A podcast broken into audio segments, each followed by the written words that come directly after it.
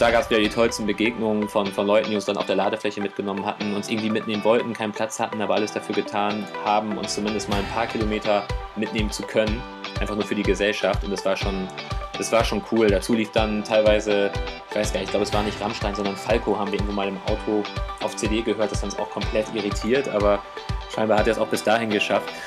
Ja, das war Reno und äh, ja, wie ihr wisst, er ist nämlich der Gewinner der vierten Woche des Off the Path Podcast Monats im Januar.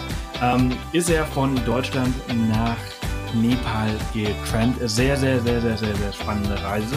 Und äh, darüber äh, haben wir diesmal in voller Länge gesprochen, über anderthalb Stunden. Also ich hoffe, ihr bringt ein bisschen Zeit mit. Aber vorweg muss ich auch dazu sagen, dass sein Laptop ein bisschen langsam war. Oder ich weiß nicht, auf jeden Fall war der Laptop sehr, sehr laut. Äh, der, der, ähm, der Föhn wollte ich gerade schon sagen. Und zwar der Lüfter ist ein bisschen abgegangen. Ähm, entsprechend hört man ihn manchmal äh, ein bisschen lauter, mal ein bisschen leiser, also den äh, Lüfter, nicht äh, Reno. Äh, ich habe ein bisschen daran äh, gearbeitet, dass es ein bisschen besser wird. Wir werden sehen, wie es am Ende ähm, wirklich geworden ist. Ähm, aber ich hoffe, ihr könnt mit der Qualität leben. Und äh, jetzt erst einmal, äh, bevor es in diese Folge äh, reingeht, bevor wir da jetzt reinspringen und es abspielen, ähm, ein fettes Sorry. Es ist Freitag, es ist Wochenende und äh, ich habe es nicht geschafft, diese Woche den Podcast pünktlich zu veröffentlichen. Ich bin nämlich gestern Nacht aus äh, Island zurückgekommen. Wir waren auf Island und äh, ja, zwischenzeitlich hatten wir schlechtes Internet und wir waren viel unterwegs und sehr viel, sehr, sehr viel Auto gefahren und haben viel erlebt und entsprechend ähm, ist der Podcast diese Woche leider ein bisschen auf der Strecke äh, geblieben. Dafür kommt er jetzt, also drei Tage verspätet. Ich hoffe, ihr nehmt es mir nicht quer. Und auch vielen, vielen Dank für äh, das Feedback für letzte Woche. Äh, das war äh, ehrlich gesagt nicht so gut, das Feedback. Ähm, hat mich aber ehrlich gesagt auch nicht so verwundert. Ähm, ich habe mich am Ende dann doch entschlossen, die Folge zu veröffentlichen. Also das Feedback war eher so, mh, mm, bisschen monoton, bisschen wenig Inspiration, bisschen wenig Wissen vielleicht sogar. Der eine oder andere hat das so gesagt. Ähm, es ist sowieso, also ja, ich kann es ein bisschen verstehen. Ähm, war jetzt nicht die beste Folge, die wir bisher veröffentlicht haben. Normalerweise veröffentliche ich solche Folgen halt auch nicht. Aber ihr habt äh, die Folge als, als Gewinnerfolge gewählt. Entsprechend wollte ich jetzt irgendwie nicht äh, irgendwie so herrschermäßig sagen, ähm, die wird jetzt nicht veröffentlicht. Also habe ich es gemacht und äh, ihr habt die total zerrissen. Ähm, ich habe noch nicht in die Bewertungen auf iTunes geschaut. Äh, ich habe nur E-Mails von, von einigen von euch bekommen und äh, die haben sich gewaschen. Also äh, ziemlich krass. Äh, was ich aber eigentlich daran schade finde, ist, dass ich bei äh, einer schlechten Folge äh, viel mehr Feedback bekomme als bei einer guten. Ähm, das spricht natürlich halt irgendwie auch so ein bisschen für äh, die Menschen generell. Ähm, dass sie sich immer erst beschweren, wenn sie irgendwas nicht Gutes bekommen, wenn sie die ganze Zeit was Positives bekommen. Äh, boah, siehe da, zwei Ein-Sterne-Bewertungen da letzter Woche. Ähm, für die Folge letzte Woche. Also äh, das äh, zeigt halt eben das genau, was ich gerade sagen wollte. Äh, wenn der Content äh, die ganze Zeit kostenlos und gut ist, dann nimmt man es hin, als, als sei es gegeben. Und wenn einmal was Schlechtes dazwischen kommt, dann wird es total zerrissen und dann kommt halt eben sowas. Also ähm, Finde ich schade, persönlich. Äh, enttäuscht mich das immer wieder. Äh, muss ich mich immer so ein bisschen von distanzieren, dass ich dann nicht sofort alles wieder hinschmeiße und sage, gut, dann kriegt ihr halt keinen Podcast oder sonst irgendwas. Das ist das gleiche auf YouTube. Äh, so ist das halt eben, wenn man halt Inhalte erstellt. Das sind so diese äh, kleinen Problemchen, äh, die man dann halt äh, selbst hat, wo man selbst mitarbeiten muss. Aber ähm, ja, ich habe mich da letzte Woche zu entschlossen, dass ich die Folge äh, veröffentliche, weil ihr sie gewählt habt, weil viele von euch sich die Mühe gemacht haben und äh, bei dieser Podcast-Monat-Umfrage jedes Wochenende mitgemacht haben. Und ihr habt damals die Folge über Malaysia in die, als, als Gewinner gewählt und entsprechend habt ihr das bekommen, was ihr wolltet. Dass es am Ende dann nicht so war, wie ihr und ich es uns vorgestellt haben, sei es so. Gut, ähm, was noch? Wir werden morgen früh höchstwahrscheinlich eine Abenteuerhappenfolge aufnehmen und die dann auch äh, veröffentlichen. Wahrscheinlich nicht morgen, vielleicht nächste Woche, ähm, aber kommt dann über Island. Ähm, wir haben eine tolle Reise gehabt, wir haben viel gesehen. Wir waren gar nicht so lange weg. Ähm, wir haben auch nicht alles gesehen. Wir haben uns auf einen kleinen Teil konzentriert äh, von einem Radius von, weiß ich nicht, 400 Kilometer oder so. Und wir sind aber diese Straße ist ja nur eine Straße, die Ring Road, äh, die sind über 1000 Kilometer in vier Tagen, drei Tagen, vier Tagen gefahren, also ziemlich krass. Aber mehr dazu kommt dann äh, in einer anderen Folge.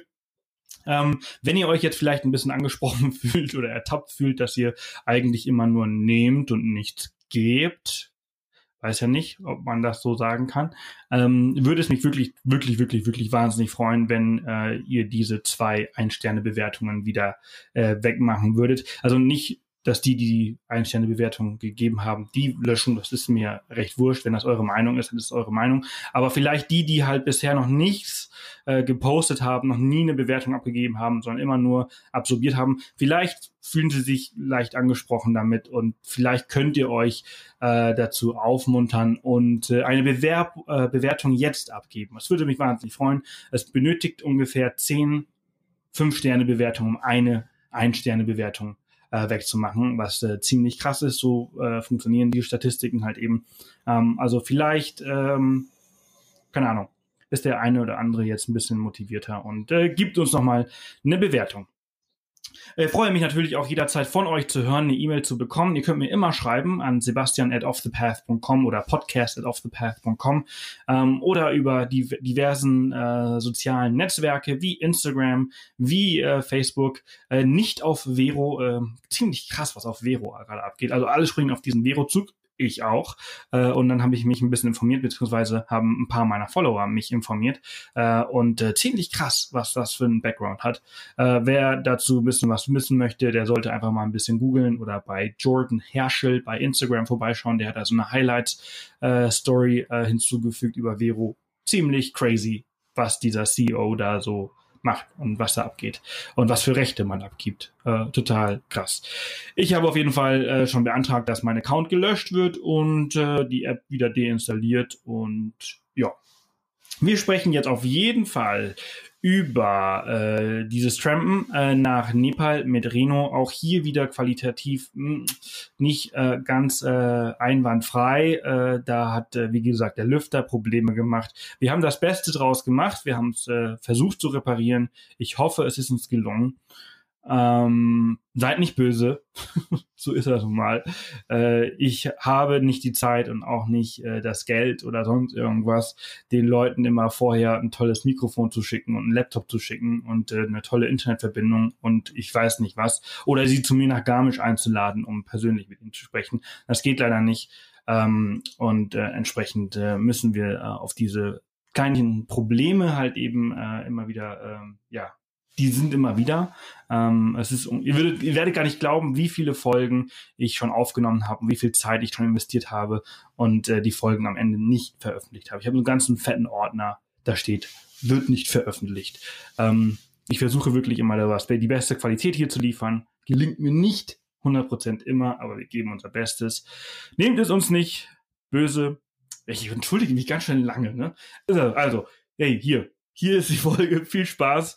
Ich äh, wünsche euch was äh, und äh, bis äh, vielleicht morgen mit Island oder nächste Woche oder so. Tschüssi. So, herzlich willkommen, Reno. Schön, dass du da bist. Hallo, ich ähm, freue mich erneut, hier sein zu dürfen. Ja, zum wiederholten Male. Äh, deine Folge hat äh, die vierte Woche quasi gewonnen, wenn man das so nennen mag. Uh. Ähm, Juhu, genau. Gab zwar nichts zu gewinnen, aber trotzdem gewonnen. Fürs Gefühl. Deswegen, genau. Auf jeden Fall bin ich sehr, sehr dankbar, dass du nochmal äh, dir die Zeit genommen hast, nochmal quasi alles zu wiederholen äh, und ein bisschen mehr darüber zu quatschen. Ähm, gerne, gerne. Du bist von Deutschland nach äh, Nepal getrampt, was ja mega spannend ist und ich, ich, kann auch verstehen, warum die Leute gesagt haben, ey, da möchte ich mehr von hören. Hm. Und äh, wir haben heute ein bisschen mehr Zeit, um ein bisschen mehr ins Detail zu gehen und nicht nur so oberflächlich drüber zu sprechen. Ähm, wann war das Ganze? Das Ganze ist ziemlich genau ein Jahr her. Also am 1. Februar 2017, genau, jetzt haben wir Ende, 2000, Ende Februar 2018. Am 1. Februar 2017 sind wir damals gestartet, also meine, meine Freundin mittlerweile Verlobte und ich. Und das, das Ganze ging damals los bei uns in Oldenburg, in unserer Wahlheimat.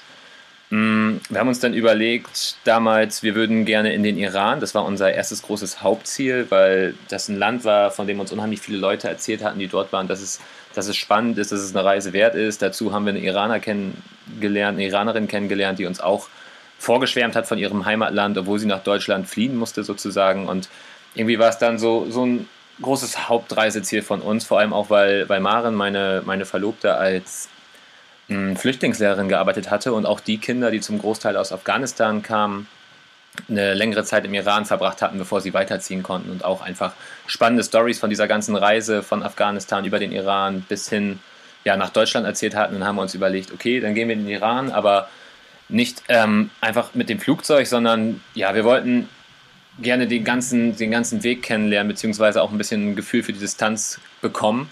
Und hinzu kam dann noch als zweites großes Reiseziel nach dem Iran Nepal, weil ich dort bereits vor zwei Jahren ziemlich genau für sechs Monate war, für ein Praktikum, was sich dann im Erdbeben letztendlich, ähm, was ich erzählt hatte, äh, niedergeschlagen hat, war. Und deswegen wollte ich dort auch nochmal meine alte Familie, meine Gastfamilie und meine, meine Freunde dort besuchen.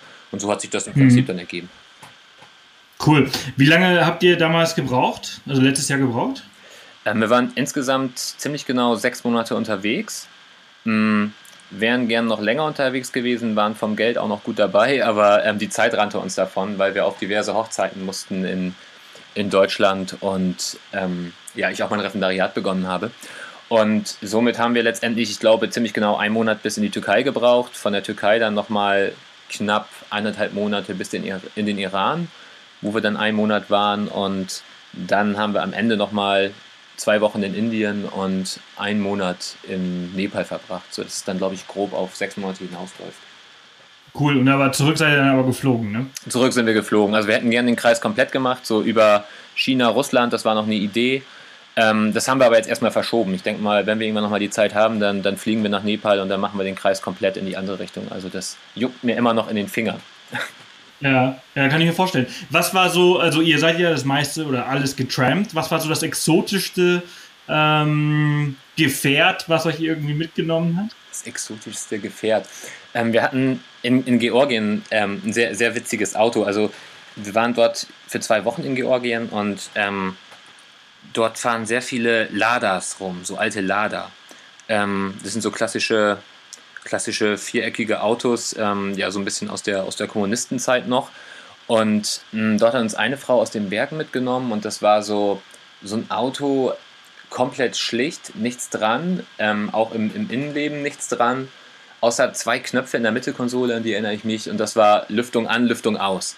Und das war es dann auch. Dazu ein Schalthebel und ein großes Lenkrad und der Kofferraum stand auch halb offen. Also das war irgendwie eine, eine sehr spannende Fahrt, weil sie auch geführt komplett die, die Berge aus dem Kaukasus runter nach Tiflis ähm, mit, mit einem zweiten Gang auf, auf 4000 Umdrehungen gefahren ist. Also irgendwie war diese ganze, diese ganze Begegnung sehr kurios, weil wir auch nicht ein Wort wechseln konnten, da sie uns nicht verstand. Und das war so, so eins meiner Highlights auf jeden Fall. Das hört sich ziemlich spannend an. Ich finde, eh, also ich glaube allgemein dieses, dass man sich äh, oftmals, also ist, habt ihr das oft gehabt, dass ihr euch nicht wirklich verständigen konntet mit den Leuten? Ähm, also man, man wundert sich, wie gut man sich doch verständigen kann. Ähm, wir hatten wirklich auf der gesamten Reise, obwohl wir auch in Deutschland gestartet sind, nicht einen Deutschen, der uns mitgenommen hat. Also in Deutschland waren es dann auch die Ausländer, die uns irgendwie eingepackt haben, warum auch immer. Hm, ich will auch keinem Deutschen irgendwas vorwerfen. Ähm, aber diese, diese Verständigung, die klappt meistens doch. Also teilweise hat es dann irgendwie mal funktioniert, weil einer, der uns mitgenommen hatte, ich erinnere mich an einen Türken, der hatte dann so, so Google Translate quasi auf dem Handy und hatte da auch Verbindung mit und so konnte er quasi alles einsprechen, das wurde dann übersetzt. Die Frage ist dann, ob wirklich das übersetzt wurde, was er uns sagen wollte, aber allein wenn man schon mal so, so ein bisschen, ja, ein bisschen Erfolg bei der Kommunikation hat, dann ist, ist der, also ist die Freude schon riesengroß auf beiden Seiten. Also häufig dauert es dann ein, zwei Minuten, bis man sich wirklich verständigen konnte mit Händen und Füßen und mit Schlagwörtern, aber meistens ähm, ja, freut man sich dann einfach am Ende, dass irgendwie ein, ein Ja oder ein Nein angekommen ist und dementsprechend, wenn man wirklich will, dann, dann schafft man es auch beziehungsweise mit, mit Englisch kommt man auch sehr weit und wir haben auch in der Türkei versucht, möglichst viel Türkisch zu lernen. Im Iran haben wir unheimlich viel Farsi gelernt oder, oder Persisch, wie man es ja auch nennt. Und ähm, ich glaube, man braucht gar nicht immer die gleiche Sprache sprechen. Die, die Menschen sind schon sehr, sehr dankbar, wenn man es nur versucht, auf deren Sprache oder sich irgendwie zu verständigen und dementsprechend ähm, ist das eigentlich alles sehr, sehr gut gelaufen. Einzig in Indien würde ich sagen, da hatten wir irgendwie weniger Erfolg. Ähm, in Indien ist ja neben neben Hindi die englische Sprache eigentlich die Hauptsprache mit. Trotzdem war es eigentlich so, dass nur wenige Menschen diese gesprochen haben auf der, auf der Straße und dementsprechend hatten wir dort eigentlich mit die größten Probleme. Vielleicht haben wir uns aber auch nicht genug eingelassen auf die Kultur jetzt im Nachhinein. Könnte man das vielleicht auch irgendwie so reflektieren. Ne? Hm. Das, du hast gerade diese Nummer mit Google Translate äh, erwähnt, die, die finde ich äh, auch sehr, sehr spannend. Denn äh, so haben wir zum Beispiel auch in Japan uns äh, nur mit den Leuten verständigt, weil die zum Beispiel halt auch alle kein Englisch oder so sprechen. Ja. Und es ist immer sehr lustig, wie, ähm, wie gut, also wie gut eigentlich diese Technik dann doch funktioniert, ne? Also äh, Absolut. die funktioniert halt zumindest so gut, dass man halt wirklich eine mehr oder weniger Unterhaltung führen kann. Absolut, also die Technik funktioniert wunderbar. Ähm, häufig war es dann eher das Problem der Internetverbindung, warum wir sie dann doch nicht nutzen konnten. Aber selbst dann, also es gab auch den ein oder anderen ähm, ja, Autofahrer, der uns mitgenommen hat, der dann seine, seine jüngeren Kinder angerufen hat oder irgendwelche Verwandten, die der englischen Sprache mächtig waren und die haben dann gedolmetscht. Also jeder hatte dann irgendwie Ideen, sich mit uns zu verständigen. Also die, die Bereitschaft und auch das Interesse war riesig groß. Also irgendwie hat man dann, dann doch irgendwie immer einen Weg gefunden. Das war schon, war schon witzig. Das finde ich fast, das finde ich total faszinierend. Auch allein diese Erfahrung äh, zu machen, weil sie ja bei uns in Deutschland äh, die Bereitschaft, uh, da muss ich aufpassen, wie ich es formuliere, äh, ohne ähm, jemanden auf die Füße zu treten. Aber ich glaube, dass die Bereitschaft in Deutschland bei vielen Menschen nicht ähm, so groß ist, fremden Menschen positiv entgegenzuwirken, weil es ist kompliziert. Aber du weißt, was ich meine und ich möchte jetzt irgendwie auch niemanden auf die Füße treten. Aber es ist halt einfach so. Der Deutsche, der ist jetzt einfach nicht so offen gegenüber den Fremden. Während äh, viele, viele andere Nationen, es gibt übrigens auch sehr, sehr viele andere Länder und Kulturen, die nicht sehr offen gegenüber Fremden mhm. sind, aber ähm, diese Länder, die du bereist hast, ich, ich weiß es auch aus Ländern, die, die ich so gesehen habe, ähm, die sind einfach total offen Fremden gegenüber und die sprechen dich immer an, die laden dich immer ein und es ist scheißegal, ob sie, es ist wirklich scheißegal, ob sie viel Geld haben oder gar kein Geld haben. Es ist eigentlich immer freundlich und immer offen. Das ist wahr. Also ich habe mich oft gefragt, ob das so, so mit der Religion auch zusammenhängt, weil wir in, in vielen muslimischen Ländern waren oder muslimisch geprägten Ländern und da war es also auch mit am größten mit der Gastfreundschaft. Beziehungsweise ist, glaube ich, auch in, in solchen Ländern wie im Iran oder im Osten der Türkei das Interesse an Ausländern viel größer, weil man dort selbst häufig gar nicht so rauskommt aus den Ländern oder gar nicht so viel reisen kann und auch nicht so viel Besuch kommt, bekommt aus anderen Kulturen und dementsprechend hängt da, glaube ich, vieles zusammen, dass man einfach Lust hat auf andere Kulturen und da auch nicht, nicht so mit negativen Vorurteilen belastet ist, sondern man vor allem als Deutscher überall sehr, sehr willkommen ist. Also ich weiß nicht, wie die Deutschen es machen oder wie Deutschland es macht, aber man, man wird quasi mit, mit Freude und Liebe überhäuft, wenn man sagt, man ist Deutscher. Ähm, ist natürlich seltsam, weil irgendwie hat man sich das ja nicht verdient oder es gibt keinen wirklichen Grund dafür, aber Deutschland hat einfach einen unheimlich guten Ruf in der ganzen Welt. Das war auf jeden Fall, was uns unheimlich aufgefallen ist. Hm. Ja, ich finde das immer, ich finde das so, so Wahnsinn, weil, also vielleicht sehen wir das als Deutsche natürlich halt, haben wir auch irgendwie unsere eigenen Scheuklappen gegenüber unseren Mitmenschen. Und äh, wir konsumieren natürlich halt auch die Nachrichten in Deutschland, über Deutschland, die, hm, also besonders jetzt nach der Bundestagswahl letztes Jahr natürlich nicht so gut sind. Und wenn die AfD jetzt zweitstärkste ähm, Partei äh, ist, ähm, ist das schon sehr erschreckend. Aber ähm, dennoch sind wir Deutschen die Reise, Reiseweltmeister. Okay. Wir sind die, die halt irgendwie äh, äh, am meisten reisen, am meisten Geld für, für Reisen ausgeben, auf den, auf den Kopf Krass, okay. gesehen. Und eigentlich sollten wir doch dann auch irgendwie die weltoffensten sein, es, oder? Wäre, wäre eine logische Folge. Ich habe auch irgendwo mal gehört, dass wir den, den besten Reisepass haben, also dass unsere Diplomaten die beste Arbeit leisten, dass wir am einfachsten in andere Länder und auch in die meisten Länder hineinkommen. Und ich würde auf jeden Fall auch, auch ähm, für die Deutschen eine, eine Lanze brechen. Also so negativ und generalisierend sehe ich das gar nicht, dass diese jetzt so unfreundlich sind. Vielleicht muss man erstmal mit den Deutschen warm werden, aber ich bin auch schon, schon viel durch Deutschland ähm, getrampt, per Anhalter gefahren und auch da habe ich eigentlich nur durchweg positive Erfahrungen gemacht. Und beim Couchsurfen das Gleiche. Also vielleicht, vielleicht ist es nicht gleich so die, die offene Freude und dieses Direkte, was vielleicht auch ein bisschen ja, hm, skeptisch oder Skepsis hervorrufen kann, sondern vielleicht braucht man ein bisschen, vor allem auch mit dem Norddeutschen und dann ist es aber, glaube ich, häufig vielleicht sogar noch schöner und weniger oberflächlich mit uns Deutschen. Also da würde ich gar nicht, würde ich es gar nicht so negativ reden. Hm. Muss ich, also sehe ich äh, zu, zu einem großen Teil auch so. Ähm, die, die, ich würde sagen, 99 Prozent der Deutschen, die ich äh, auf Reisen treffe, die sind äh, total offen, total ja. freundlich. Ähm, aber sie suchen sich halt auch immer, auch die Deutschen. das, das verstehe ich, also, das ist auch so immer so ein Ding. Also zum Beispiel, äh, ja, anderes Thema, ist egal. Ich habe hab gelesen, ich hab gelesen dass 80 Prozent aller Deutschen sich dafür schämen, andere Deutsche im Ausland zu treffen. Das fand ich ganz witzig. So.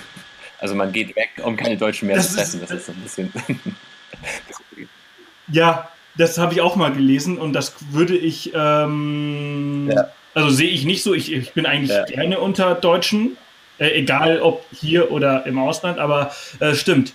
Äh, in manchen Teilen der Welt, also zum Beispiel, wenn du in Australien unterwegs bist, so als 18-Jähriger, ja. so Work and Travel, dann ähm, hast du kein, also du gehst nach Australien, um Englisch zu lernen und hängst die ganze Zeit nur mit Deutschen ab, weil einfach so viele davon da sind. Das ist auch so krass. Aber ey, egal. Also darüber wollte ich eigentlich gar nicht sprechen, außer wir wollen äh, das Thema des Podcasts heute ändern und nicht äh, Trumpen nach Nepal, sondern äh, über äh, die Deutschen im Ausland sprechen. Ähm, aber was war äh, der Grund? Also du, du warst ja in Nepal yeah. Äh, vor, vor zwei Jahren, ähm, wo du dort halt auch soweit ich mich erinnern kann, war, war jetzt die Geschichte, du warst dort, dann war das, das Erdbeben, äh, du konntest zurück, bist aber geblieben, um aufzubauen und zu helfen. Und äh, warum bist du jetzt nochmal ähm, Es war so, dass wir damals, also ich mit, mit einheimischen Freunden dann nach dem Erdbeben eine Organisation gegründet habe, die Up Foundation Nepal. Und die haben wir dann so ein bisschen großgezogen, dort auch angemeldet und Spenden in Deutschland und auch in zwei anderen Ländern gesammelt. Ähm, und, und das Geld, das da zusammengekommen ist, war halt also enorm viel. Ich glaube, es waren dann irgendwie weit über 30.000 Euro, die wir zusammenbekommen haben. Und damit haben wir auch sehr viel erreichen können und Schulen aufbauen können und Unterkünfte schaffen können für die Menschen, die keine Häuser mehr hatten. Also ähm, da war irgendwie ja viel, viel möglich gemacht worden. Und es war mir einfach wichtig zu sehen, was hat sich da getan zwei Jahre später. Ne? Also wie, wie sah es aus oder wie sieht es aus im Land? Ähm, hat das irgendwie nachhaltig was gebracht, dass wir da an Geld investiert haben? Gab es die Schulen noch und brauchen die Menschen noch mehr Hilfe? Und Dazu dann natürlich meine, meine Gastfamilie und meine Freunde, die ich dort kennengelernt hatte, die auch nicht unverschont geblieben waren vom Erdbeben. Was, was war bei denen so los oder ist bei denen so los? Und deswegen war es mir auf jeden Fall unheimlich wichtig, da nochmal ähm, nach Nepal zu reisen, nach Kathmandu und dort auch ein bisschen mehr Zeit zu verbringen. Hm. Habt ihr dann diesmal auch wieder äh, Spenden gesammelt? Ähm, haben wir ganz ehrlich gesagt nicht gemacht. Ähm, so im Nachhinein wurde immer mal wieder so gefragt von vielen Leuten, die vorher schon gespendet hatten, können wir da noch mehr tun, können wir noch was machen? Ich habe das auch immer versucht, über die Distanz ähm, mit meinem Freund Ashu dort in Nepal zu initiieren. Wir haben dann versucht, mh, hm, ja, Kinder zu fördern, Kinder, die auf der Straße leben, die keine Eltern mehr haben, um diese irgendwie in, in Schulen zu bringen, um denen Bildung zu bezahlen und denen so tägliches Essen zu ermöglichen. Aber ja, das Ganze hat aus diversen Gründen nie wirklich stattfinden können und ähm, dementsprechend habe ich dann irgendwann auch zu, zu meinen Leuten, bekannten Spendern in Deutschland gesagt, ähm, stellt das erstmal ein, wir gucken mal, ob wir noch ein großes Projekt finden. Und ähm, dementsprechend hat sich das leider so ein bisschen, bisschen verlaufen. Also als ich da war, hm, habe ich nochmal gesehen, dass es eigentlich keinen, keinen großen Zweck mehr hat, da aus Deutschland noch Spenden zu sammeln, vor allem weil ich auch nicht vor Ort bin und ähm, diese Kontrolle der ganzen Spendengeldern irgendwie sehr, sehr schwierig ist und da auch dann ja, ähm, also ist nicht so ein schönes Thema. Also da fließt dann, glaube ich, auch viel in die falschen Kanäle und dementsprechend ähm, bin ich da jetzt so ein bisschen skeptisch geworden und habe da erstmal von abgeraten. Also so schön die Zeit auch war und so viel wir auch bewegen konnten, ähm, ist es jetzt so, dass die sich quasi in Nepal mit dieser Organisation selbst auf den Beinen halten und dort Spenden sammeln, aber so der Zufluss aus Deutschland erstmal so aus guten Gründen quasi gestoppt wurde von uns. Ja. Hm, okay, dann äh, wechseln wir das Thema auch hier wieder. ähm, wie, wie, war denn eure Reise an sich? Also ähm, habt ihr, weil viele sagen ja, boah, Trampen ist ja immer so ein gefährliches Thema. Äh, in manchen Ländern ist es zum Beispiel komplett verboten, weil halt auch viele gefährliche oder, oder viele Dinge passiert sind. Und ähm, boah, wie viele Kilometer sind das überhaupt? Das sind doch. Ähm, Istanbul 2000, dann, ich weiß nicht, Iran vielleicht nochmal 2000, die wir da gebraucht haben über Georgien und, und durch andere Städte. Also insgesamt kommst du bestimmt auf 5.000, 6.000 Kilometer, ja. Die und, haben wir, glaube ich, auch gemacht. Also ich habe es irgendwo mal dokumentiert. Also wir waren auf jeden Fall weit über 5.000 Kilometer. Wollte ich gerade sagen, ich meine, das wäre ja die, die, die reine Luftlinie, oder? Also ihr fahrt ja, ja wahrscheinlich irgendwie... Ja, das, also das Ding ist, wir haben uns... Ähm, von, von Teheran aus dann, als wir im Iran-Monat waren, haben wir uns dann ähm, lange überlegt, uns dort auch erkundigt, ähm, trampen wir jetzt noch durch über Land ähm, nach Indien. Ähm, das, das Problem war, dass dort die Länder Pakistan und Afghanistan quasi mh, den Iran von Indien trennen. Und in den Grenzgebieten ist es halt sehr, sehr gefährlich an vielen Stellen. Aufgrund des Opiumhandels und in Afghanistan zu sein, ist sowieso scheinbar noch nicht so die gute Idee oder in manchen Regionen zumindest nicht. Sicher gibt es da auch sichere Regionen. Und ähm, ja, was uns dann so letztendlich dazu bewegt hat, von Teheran aus nach Mumbai zu fliegen, war dann ähm, eine Geschichte eines, eines Spaniers, die wir gehört hatten. Der war in die Grenzregion gefahren vom Iran im Süden, hatte ein Visum für, für Pakistan und wurde dann halt so ganz klassisch, wie man schon häufiger gehört hat, dann von den Grenzpolizisten in Empfang genommen mit seinem Visum, zur Grenze gebracht. Ähm, dort sollte er übergeben werden an pakistanische Grenzkräfte ähm, die ihn dann ins Land geführt hätten. Dann war es allerdings so, dass irgendwelche Opiumhändler dort wohl in der Nähe waren und diese Grenzpolizisten quasi als, als Feinde gesehen wurden, beziehungsweise die Opiumhändler dachten, sie werden hochgenommen und dementsprechend das Feuer auf diese Grenzpolizisten und, und den Spanier eröffnet haben und der Spanier ist mit dem Leben davongekommen, aber zwei von den, von den Grenzpolizisten wurden erschossen, einer schwer verletzt und im Endeffekt das alles nur, weil er als Tourist da über die Grenze wollte und danach haben wir uns halt so gesagt, okay, selbst wenn wir es uns trauen würden, ist das so ein bisschen unnötig Menschen in Gefahr bringen, die damit nichts zu tun haben. Und dadurch haben wir uns dann letztendlich dafür entschieden, über Teheran in den Oman zu fliegen und dann weiter nach, nach Mumbai, sodass wir dann erst in Indien wieder die Überlandreise aufgenommen haben. Hm. Boah, ziemlich krass. Ja, ähm, also es gab viele solcher krassen Geschichten. Also ich konnte jetzt auch nicht jede für 100% bare Münze nehmen und die Iraner waren auch so, auf der einen Seite haben sie gesagt, ach, ne, ihr könnt auch nach Afghanistan und durch Afghanistan laufen, da passiert euch gar nichts. Dann haben die nächsten gesagt, da werdet ihr noch vor der Grenze erschossen, also es ist immer alles hü und hot. Und im Endeffekt haben uns dann die negativen Geschichten doch so sehr eingeschüchtert, dass wir es, dass wir es gelassen haben, beziehungsweise ich war noch wild, es zu machen, aber meine, meine Verlobte wäre sonst ausgestiegen und das Das konnte ich dann muss, auch nicht. Muss man auch, genau, muss man auch nicht riskieren. Nee. Aber äh, das ist sowieso immer so eine Geschichte. Ne? Man, man muss halt immer, man sagt halt immer, man muss seine eigenen Erfahrungen machen, ja. aber äh, es ist halt eben, wenn man ja so viele Geschichten hört, muss man halt eben abwägen. Ne? Ähm, wie wahr ist sie, wie wahr ist sie nicht, wie, ja. wie viel ist mir das überhaupt wert, zu wissen, es herauszufinden. Genau das, ja. Also, ähm, wir haben uns halt dann ja. dagegen entschieden und ich, ich bereue es auch nicht. Also vielleicht wird es irgendwann nochmal sicherer in diesen Ländern, aber im Moment, oder vielleicht fliegt man nochmal rein, aber so diese Überlandreise war, glaube ich, im Moment nicht die, nicht die geeignete Route für uns, ja. Ja, ja. Ja, zurzeit sieht es ja jetzt auch gerade nicht wirklich besser aus. Beziehungsweise das ist sowieso immer so ein, so ein Melting Pot. Ne? Also ist ja immer irgendwie was los und, und Indien, Pakistan hat zum Beispiel auch ständig irgendwelche Probleme. Genau. Ähm, entsprechend auch, ja, es ist auf jeden Fall so sicherer gewesen.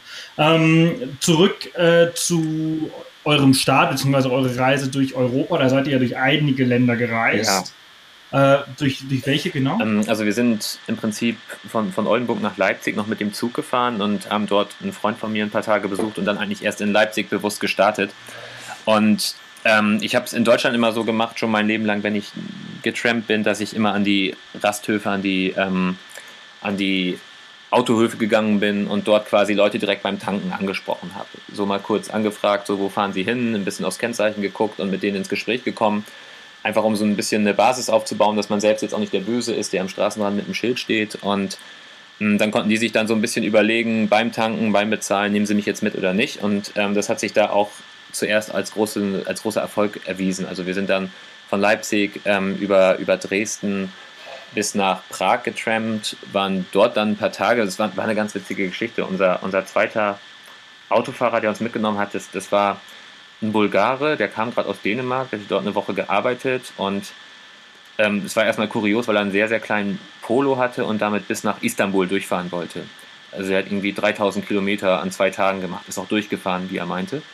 Und ähm, dann, dann musste Maren als Frau vorne sitzen, ich musste hinten in diesen Polo rein, saß dann da eingepfercht zwischen einem riesen Grill und, und der, der Seitenwand und ähm, dann waren wir noch gar nicht aus Deutschland raus, kurz vor der Grenze stand dann plötzlich oder fuhr dann plötzlich hinter uns die, die Grenzpolizei von Deutschland, hat uns überholt, uns zur Seite rangewunken und dann war es so, dass unser bulgarischer Fahrer ähm, einen abgelaufenen Führerschein nur hatte. Und das war also original zwei Kilometer vor der Grenze. Da mussten wir den folgen zur, zur Grenzwache Dort haben wir dann stundenlang gewartet. Die Polizisten haben uns gesagt, okay, ihr könnt auch abhauen, ihr braucht hier nicht warten.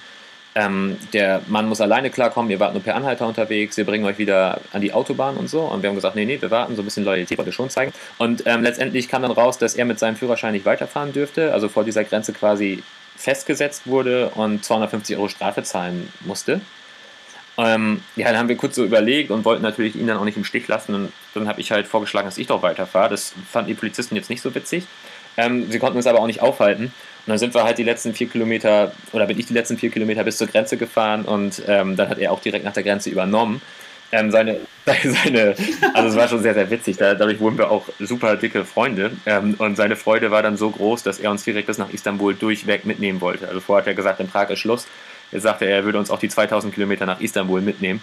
Ähm, das haben wir, dann, haben wir dann aber ausgeschlagen, weil uns das doch irgendwie alles zu schnell ging. Ähm, haben dann noch Nummern ausgetauscht. Er sagte, Wäre auch krass gewesen, oder? Wenn ihr irgendwie innerhalb von, weiß ich nicht, 24 Stunden halt von äh, Leipzig das, bis nach Das wäre wär verrückt gewesen, aber in, in dem Polo auf jeden Fall auch nicht schön. Also dann hätte ich wahrscheinlich heute noch, noch Schmerzen am Hintern, glaube ich.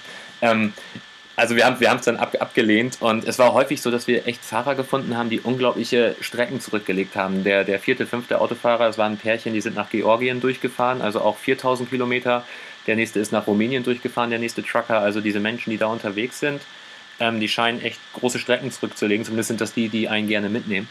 Ähm, wir waren dann in, in Prag ein paar Tage in der Stadt. Es war unfassbar kalt, daran, daran erinnere ich mich noch. Und haben uns dann auch relativ schnell entschlossen, weiterzuziehen.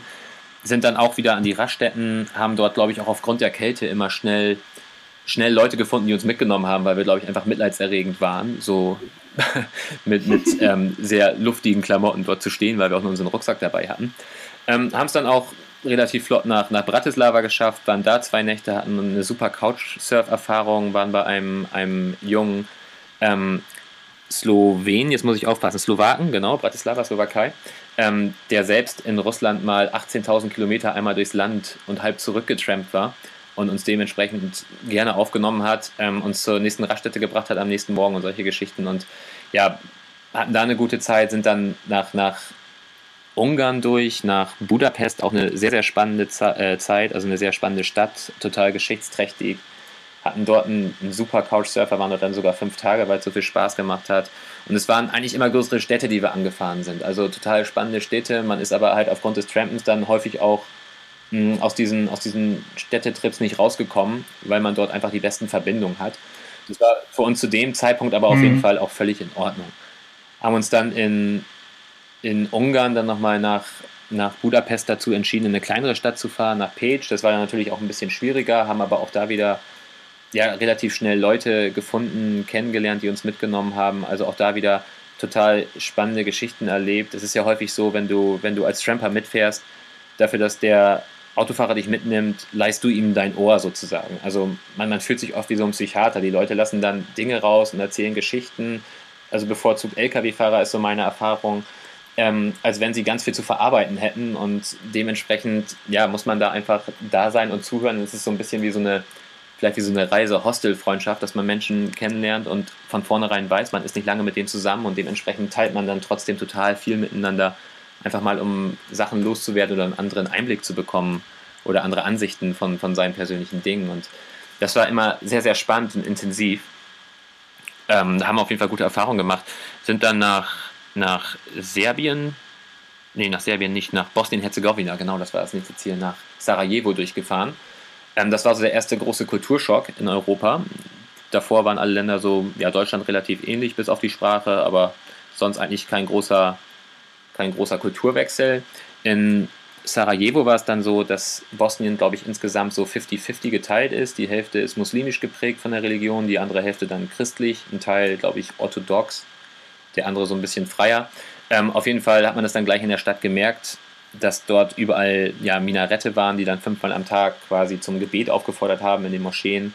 Ähm, hinzu kam die unfassbar krasse Geschichte der, der Bosnier, ähm, des alten Jugoslawiens, dass die ja vor, ich weiß gar nicht, 20 Jahren knapp, ne? Oder ein bisschen mehr vielleicht, vor knapp 20 Jahren ihren, ihren Krieg da hatten, ihren schlimmen Jugoslawienkrieg, als das ganze Land da zerfallen ist. Und man sieht bis heute überall in den Städten, in, im Land, die Einschusslöcher in den Häusern. Wenn man mit Menschen ins Gespräch kommt, dann merkt man richtig, wie tief die Narben noch bei diesen sitzen, wie, wie schwer ihnen das noch fällt. Also auch da haben unheimlich viele Menschen angefangen vor uns zu weinen beim Erzählen aus dieser Zeit und man ist dann selbst mit seinen 30 Jahren irgendwie so groß geworden, dass man, dass man dankbar dafür ist, dass Deutschland keinen Krieg erlebt hat. Ähm, dass man sagt, Deutschland oder Europa wäre 50, 60 Jahre kriegsfrei. Und irgendwie hat man dann doch irgendwie ein schlechtes Gewissen, wenn man da dann reingeht und sieht, was da eigentlich los war und die Deutschen ja auch nicht ganz unbeteiligt waren. Ähm, ja, es war auch, auch eine, eine sehr spannende Erfahrung dort. Ähm, sind dann so ein bisschen durch den Balkan gefahren, nach Sarajevo, waren dann als nächstes in Serbien, so ein bisschen auf der anderen Seite. Das war auch nochmal spannend, weil in Bosnien war der Serbe der große Feind und der große Völkermörder.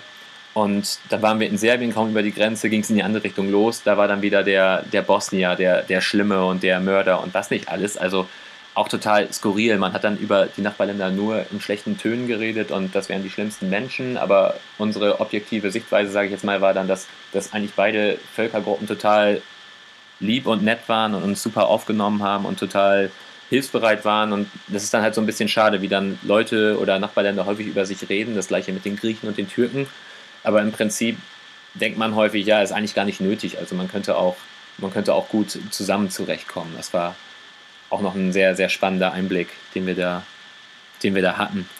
Mm, von, wo war ich? Von Serbien, genau, da waren wir in, in der Hauptstadt in Belgrad, heißt sie, ein paar Tage. Das war auch ganz schön, also auch wieder eine sehr europäisch geprägte oder eine, eine ja, westeuropäisch geprägte Stadt. Ähm, natürlich noch mit Spuren des, des Kommunismus, der UdSSR, aber trotzdem schon, schon sehr westlich geprägt, wobei wir auch gehört haben, dass es wirklich nur, oder es soll wirklich nur Belgrad sein, der Rest des Landes scheint dann doch irgendwie noch sehr, sehr arm und zurück zu sein. Hm, haben da ein paar Tage verbracht, sind dann weitergetrampt runter nach ähm, Thessaloniki, sind quasi durch Bulgarien gefahren, hatten dort einen, einen älteren Mann, einen 67-Jährigen, der hat uns, ich glaube, 16 Stunden mitgenommen in seinem Auto. Am Anfang war er sehr, sehr skeptisch und sagte, er würde uns vor der nächsten Grenze raussetzen und das jetzt nur aus Gutmütigkeit machen. Hm, er will uns aber raussetzen, weil er Angst hat, dass er an der Grenze aufgehalten wird. Und dann haben wir uns aber bis zur Grenze so gut verstanden und haben so laut zusammen sein Mixtape äh, mitgesungen, dass er gar nicht mehr anders konnte, als uns komplett durch Bulgarien mitzunehmen. Und am Ende hat er uns sogar noch, er musste nach Athen, nach Thessaloniki reingebracht, uns nachts um ein oder abgesetzt vor irgendeiner Unterkunft, dass wir noch unterkamen. Und also es war so eins der, der schönsten Erlebnisse, wie man diese Menschen dann irgendwie so auf seine Seite ziehen konnte und einfach so aus so einer Anfangsskepsis ähm, eine, eine richtig tolle Beziehung hatte für diese Zeit. Mhm.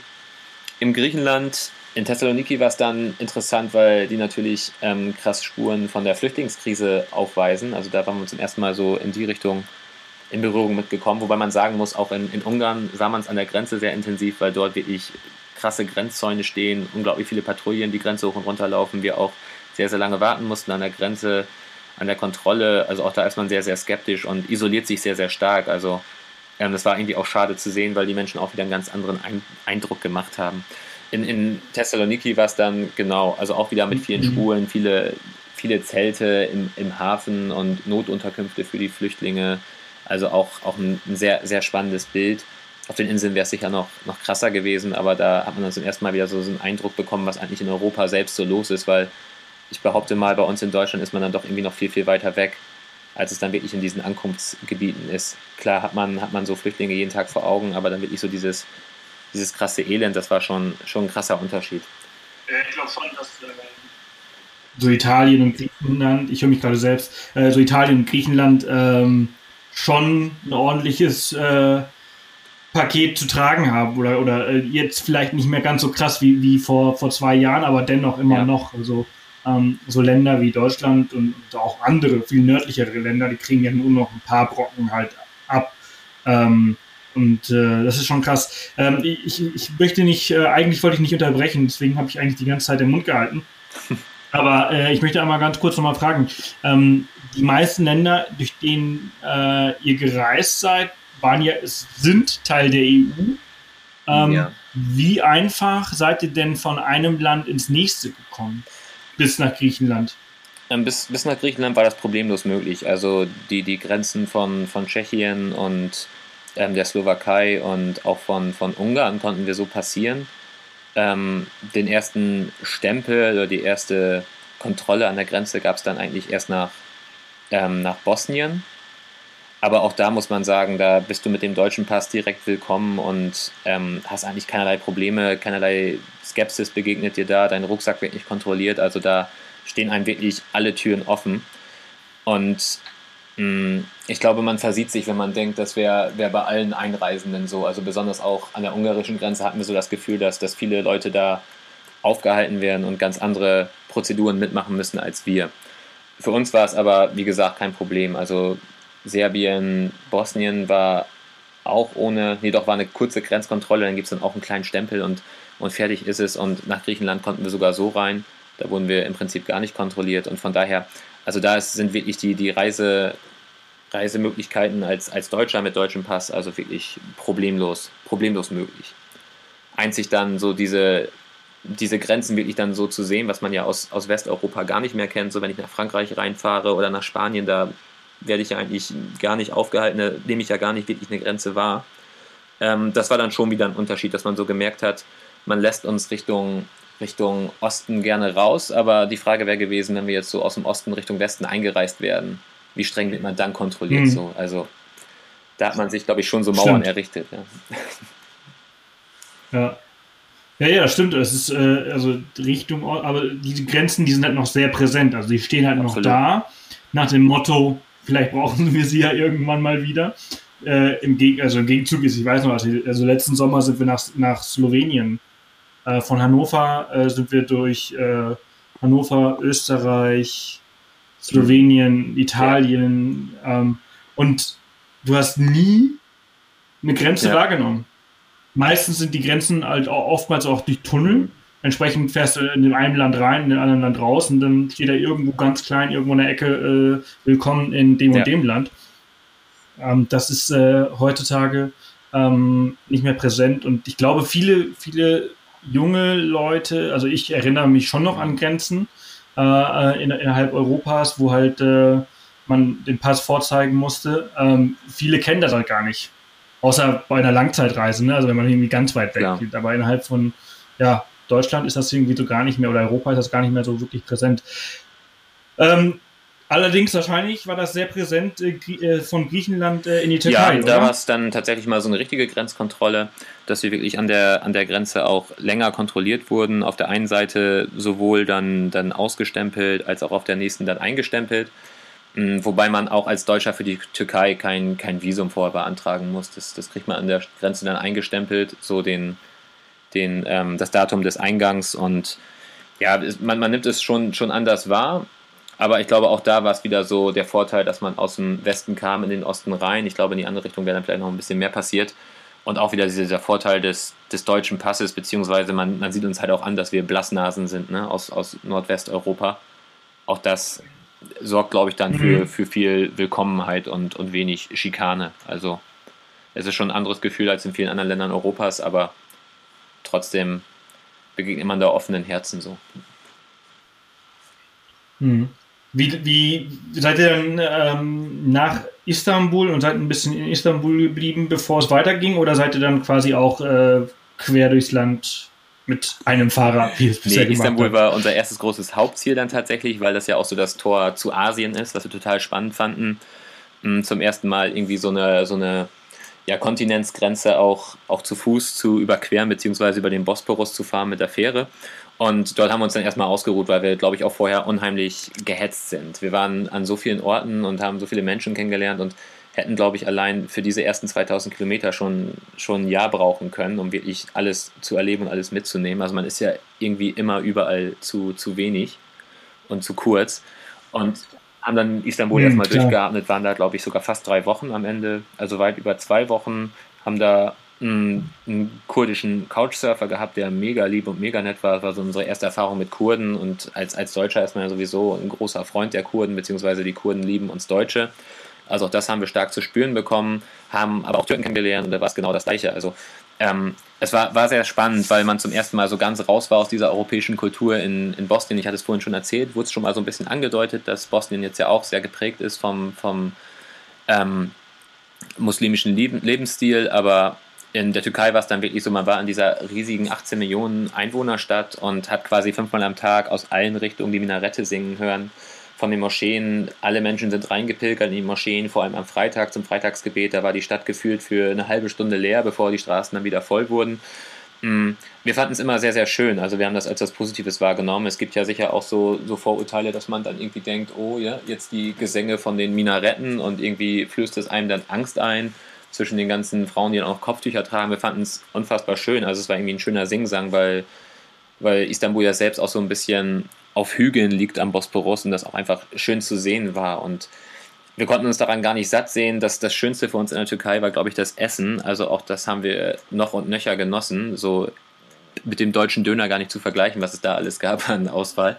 Ähm, und haben da also dann wirklich uns ausgeruht, da lange Zeit verbracht, waren auch gerade zu, zu der Zeit da, wo es diese Spannung mit, mit den Niederlanden gab, das war nochmal ganz spannend. Da, da waren wir auch an dem Tag in der Stadt und wollten zu einer Kirche wollten eine Kirche besuchen und auf dem Weg dorthin wurden wir dann irgendwie aufgehalten, weil es vor einer Botschaft zu Demonstrationen kam und wir waren uns gar nicht so genau sicher, was da jetzt passiert. Haben es dann später erst erfahren, dass, dass die Türken damals die niederländische Botschaft angegriffen hatten, weil es ja irgendwelche Probleme da gab, es welche diplomatische Probleme. Und ähm, haben dann auf der Straße tatsächlich gehört und gesehen, dass, dass die Türken zuerst die niederländische mit der russischen Flagge vertauscht hatten und sie waren dann zuerst zur russischen Botschaft gewandert und hatten gegen diese Eier geworfen und das war irgendwie so ein, so ein ganz, ganz witziger Moment. Ähm, ja, Istanbul war eine, eine spannende Stadt. Wir sind dann wie gesagt, nach Asien rübergesetzt mit, mit der Fähre. Das war irgendwie nochmal ein ganz, ganz cooler Moment und haben uns dann nach, nach zweieinhalb Wochen, fast drei Wochen dazu entschlossen, noch weiter ins Land reinzufahren. Ähm, haben uns vorgenommen, nicht mehr so zu hetzen, sondern nochmal es ein bisschen ruhiger angehen zu lassen, weil die Zeit irgendwie auf unserer Seite war und wir es auch nicht über, überziehen wollten, so mit der ganzen, der ganzen Hetze. Ähm, sind dann weiter getrampt ins Land rein, nach, nach Krikkalle, das sagt jetzt keinem was, ist kurz hinter Ankara, da sind wir nach Städten geblieben. Das war so eine Stadt, an die erinnere ich mich total gerne, weil die hatten, glaube ich, noch, noch nie geführten Deutschen gesehen. Wir wurden da, als wir in die Stadt reinliefen, vom letzten Auto abgesetzt, von, von Menschen winkend und rufend begeistert empfangen, als wären wir irgendwelche Stars. Das war sehr skurril. Ähm, jeder hat uns gefragt, was wir eigentlich da wollen. Wir waren natürlich nur gestrandet, aber haben dann natürlich ähm, erzählt, dass es unser großes Hauptziel war, einmal in Krieghalle zu sein. Das hat die Menschen dann noch umso mehr gefreut. Ähm, man sagt ja auch Krieghalle sehen und sterben. Ähm, haben dann da irgendwie ja witzige Dinge erlebt, ähm, sind zum Teil dann auch auf die ersten sehr konservativen Menschen gestoßen und ähm, hatten vorher schon so gehört, dass es spätestens im Iran von Vorteil ist, zu erzählen, man wäre verheiratet, wenn man als Pärchen unterwegs ist. Hm, nicht, weil man sonst große Probleme bekommen würde, aber weil es für viele Menschen, vor allem ältere Menschen, die ein bisschen konservativer groß geworden sind, ähm, ein bisschen konservativer leben, einfacher ist, damit umzugehen. Dass es für die einfach nicht unangenehm ist, mit einem, mit einem Pärchen, was vielleicht eine wilde Ehe führt, was man hier in Deutschland sagt, zusammenlebt, sondern dass die einfach ja, denken, du wärst verheiratet und es dadurch für sie auch angenehmer ist und, und schöner im Umgang, dass sie, dass sie denken, das wäre alles so bezeugend. Und dementsprechend sind wir damit in Krieghalle mhm. so ein bisschen angefangen mussten dann auch, haben uns dann, ich glaube mal, so, so eine Unterkunft irgendwo genommen, so ein, so ein Motel oder so und wurden dann auch gefragt, ob wir verheiratet sind und ähm, haben dann da tatsächlich gesagt, nee, werden wir nicht, nur verlobt und haben dann auch tatsächlich ein, ein Zimmer mit getrennten Betten bekommen. Also es war scheinbar schon irgendwie entscheidend. Und danach sind wir so auf die Idee gekommen, okay, wenn wir jetzt das Gefühl haben, wir treffen auf Leute, die vielleicht nicht ganz so gut damit umgehen können, dann erzählen wir, wir wären verheiratet. Ähm, in Krieghalle sind wir dann ja weiter getrampt nach, nach Avanos, nach Kappadokien. Das sagt, glaube ich, vielen was. Das ist ähm, ja diese Landschaft, die, die so ein bisschen aussieht wie auf dem Mond. Da sind, glaube ich, diverse Vulkane ausgebrochen, die so bestimmte Gesteinslandschaften ausgeschüttet haben. Diese Gesteine oder diese, diese Berge, die dadurch geformt wurden, ähm, sind nicht so ganz fest, sodass sich da Leute vor vielen tausend Jahren, es kann sein, dass ich nicht alles so korrekt erzähle, vor vielen tausend Jahren Höhlen reinge, reingebaut haben in diese Gesteine und diese Höhlen gibt es bis heute. Sieht alles total spannend aus und ich glaube, fast jeden Tag fliegen zig Touristen mit Heißluftballons da hoch. Über diese, über diese Landschaft. Also mhm. Das Bild hat man bestimmt schon mal gesehen, genau. da bekannt. sind wir hin und mh, mm, haben da dann auch einen Couchsurfer gefunden in der Nähe, haben uns dann, also ich habe ich hab diese ganze Zeit ein Zelt mitgeschleppt. Es war so, dass wir uns am Anfang überlegt haben, falls wir irgendwo mal stranden, falls wir nicht mehr weiterkommen, brauche ich ein Zelt, dass wir es ausschlagen können und dass wir dann zur Not auf einer Raststätte drin übernachten können. Und irgendwie war es bis dahin nicht einmal nötig gewesen und mein halber Rucksack war aber von diesem Zelt gefüllt und dann haben wir uns überlegt, so jetzt müssen wir es aber einmal irgendwie nutzen, zumindest die Zeltplane und haben uns dann gesagt, wir, wir gehen in so eine Höhle rein, das war zu der Zeit ähm, ja, minus 1, minus 2, 3 Grad. über Tag, ähm, sind in eine Höhle reingegangen, haben den Großteil unseres Gepäcks dann bei dem Couchsurfer gelassen und haben in dieser Höhle übernachtet. Ich glaube, minus sieben Grad war es am Ende. Haben uns da zu Tode gefroren, Lagerfeuer in der Höhle gemacht, aber es war irgendwie schön, wenigstens einmal dieses Zelt benutzt zu haben, dass es nicht ganz umsonst war. Und ähm, haben es da sogar am nächsten Morgen dann noch ähm, geschafft, einen Heißluftballonfahrer zu überreden, uns für ganz, ganz wenig Geld mitzunehmen und hatten dementsprechend auch noch eine, eine sehr, sehr schöne Aussicht da über dieses ganze Gebiet. Also das ist was, was ich jedem empfehlen würde, der mal in die Türkei reist und vielleicht nicht nach Izmir oder Istanbul möchte oder wie sie alle heißen, Antalya, diese, diese Städte, sondern sich vielleicht sagt, ich möchte mal was anderes sehen. Also da ist Kappadokien auf jeden Fall eine, eine Reise wert. Ja, da waren wir ein paar Tage und ähm, die Türkei war eigentlich so unser, unser Hitchhiking-Mecker, also so das Land, in dem wir am einfachsten von A nach B kamen, wo es wirklich so war, dass wir die Straßen nur runterliefen und wir haben gar keinen Daumen ausgestreckt und nichts gemacht, sondern die Leute sind einfach neben uns angehalten, haben gefragt, wo wollt ihr hin, wo kommt ihr her? Also die erste Frage war immer, wo kommt ihr her? Wenn du dann mit Deutschland geantwortet hast, dann, dann gab es erstmal den Namen Merkel und das Halsabschneiderzeichen. Das war so eine klassische Geste. Die Frau ist da ist dann nicht sehr beliebt. Ähm, aber das nächste war dann auch schon wieder ein Lachen und man wäre trotzdem willkommen und so ein türkisches Sprichwort besagt scheinbar auch, ähm, das ist Politik, das hat mit uns Menschen nichts zu tun, deswegen kommt man sich da immer ganz gut von distanzieren. Mm, und damit waren wir eigentlich schon eingeladen ins Auto und meistens dann auch gleich bis nach Hause, beziehungsweise mindestens zu einem Essen mussten wir noch Ja sagen, bevor man uns wieder gehen ließ. Und deswegen, also war die Türkei auf jeden Fall das Land, in dem es problemlos möglich war zu trampen. Also man, man musste im Prinzip gar nichts machen. Man konnte sich an jede Straße stellen, ob es jetzt eine kleine Dorfstraße war oder auch an die Autobahn konntest du gehen. Es war irgendwie überall erlaubt und keiner hatte da einen Strick draus gedreht, wo du gerade stehst. Also es hat, hat sehr viel Spaß gemacht. Von, von Avanos, was dann schon fast ziemlich mittig in der Türkei liegt, sind wir dann, äh, wollten wir hoch nach Trabzon, um unser Visum für den Iran zu beantragen. Ähm, sind dann aber auf halber Strecke stecken geblieben im Gebirge in Mesudie oder so hieß es Mesudie.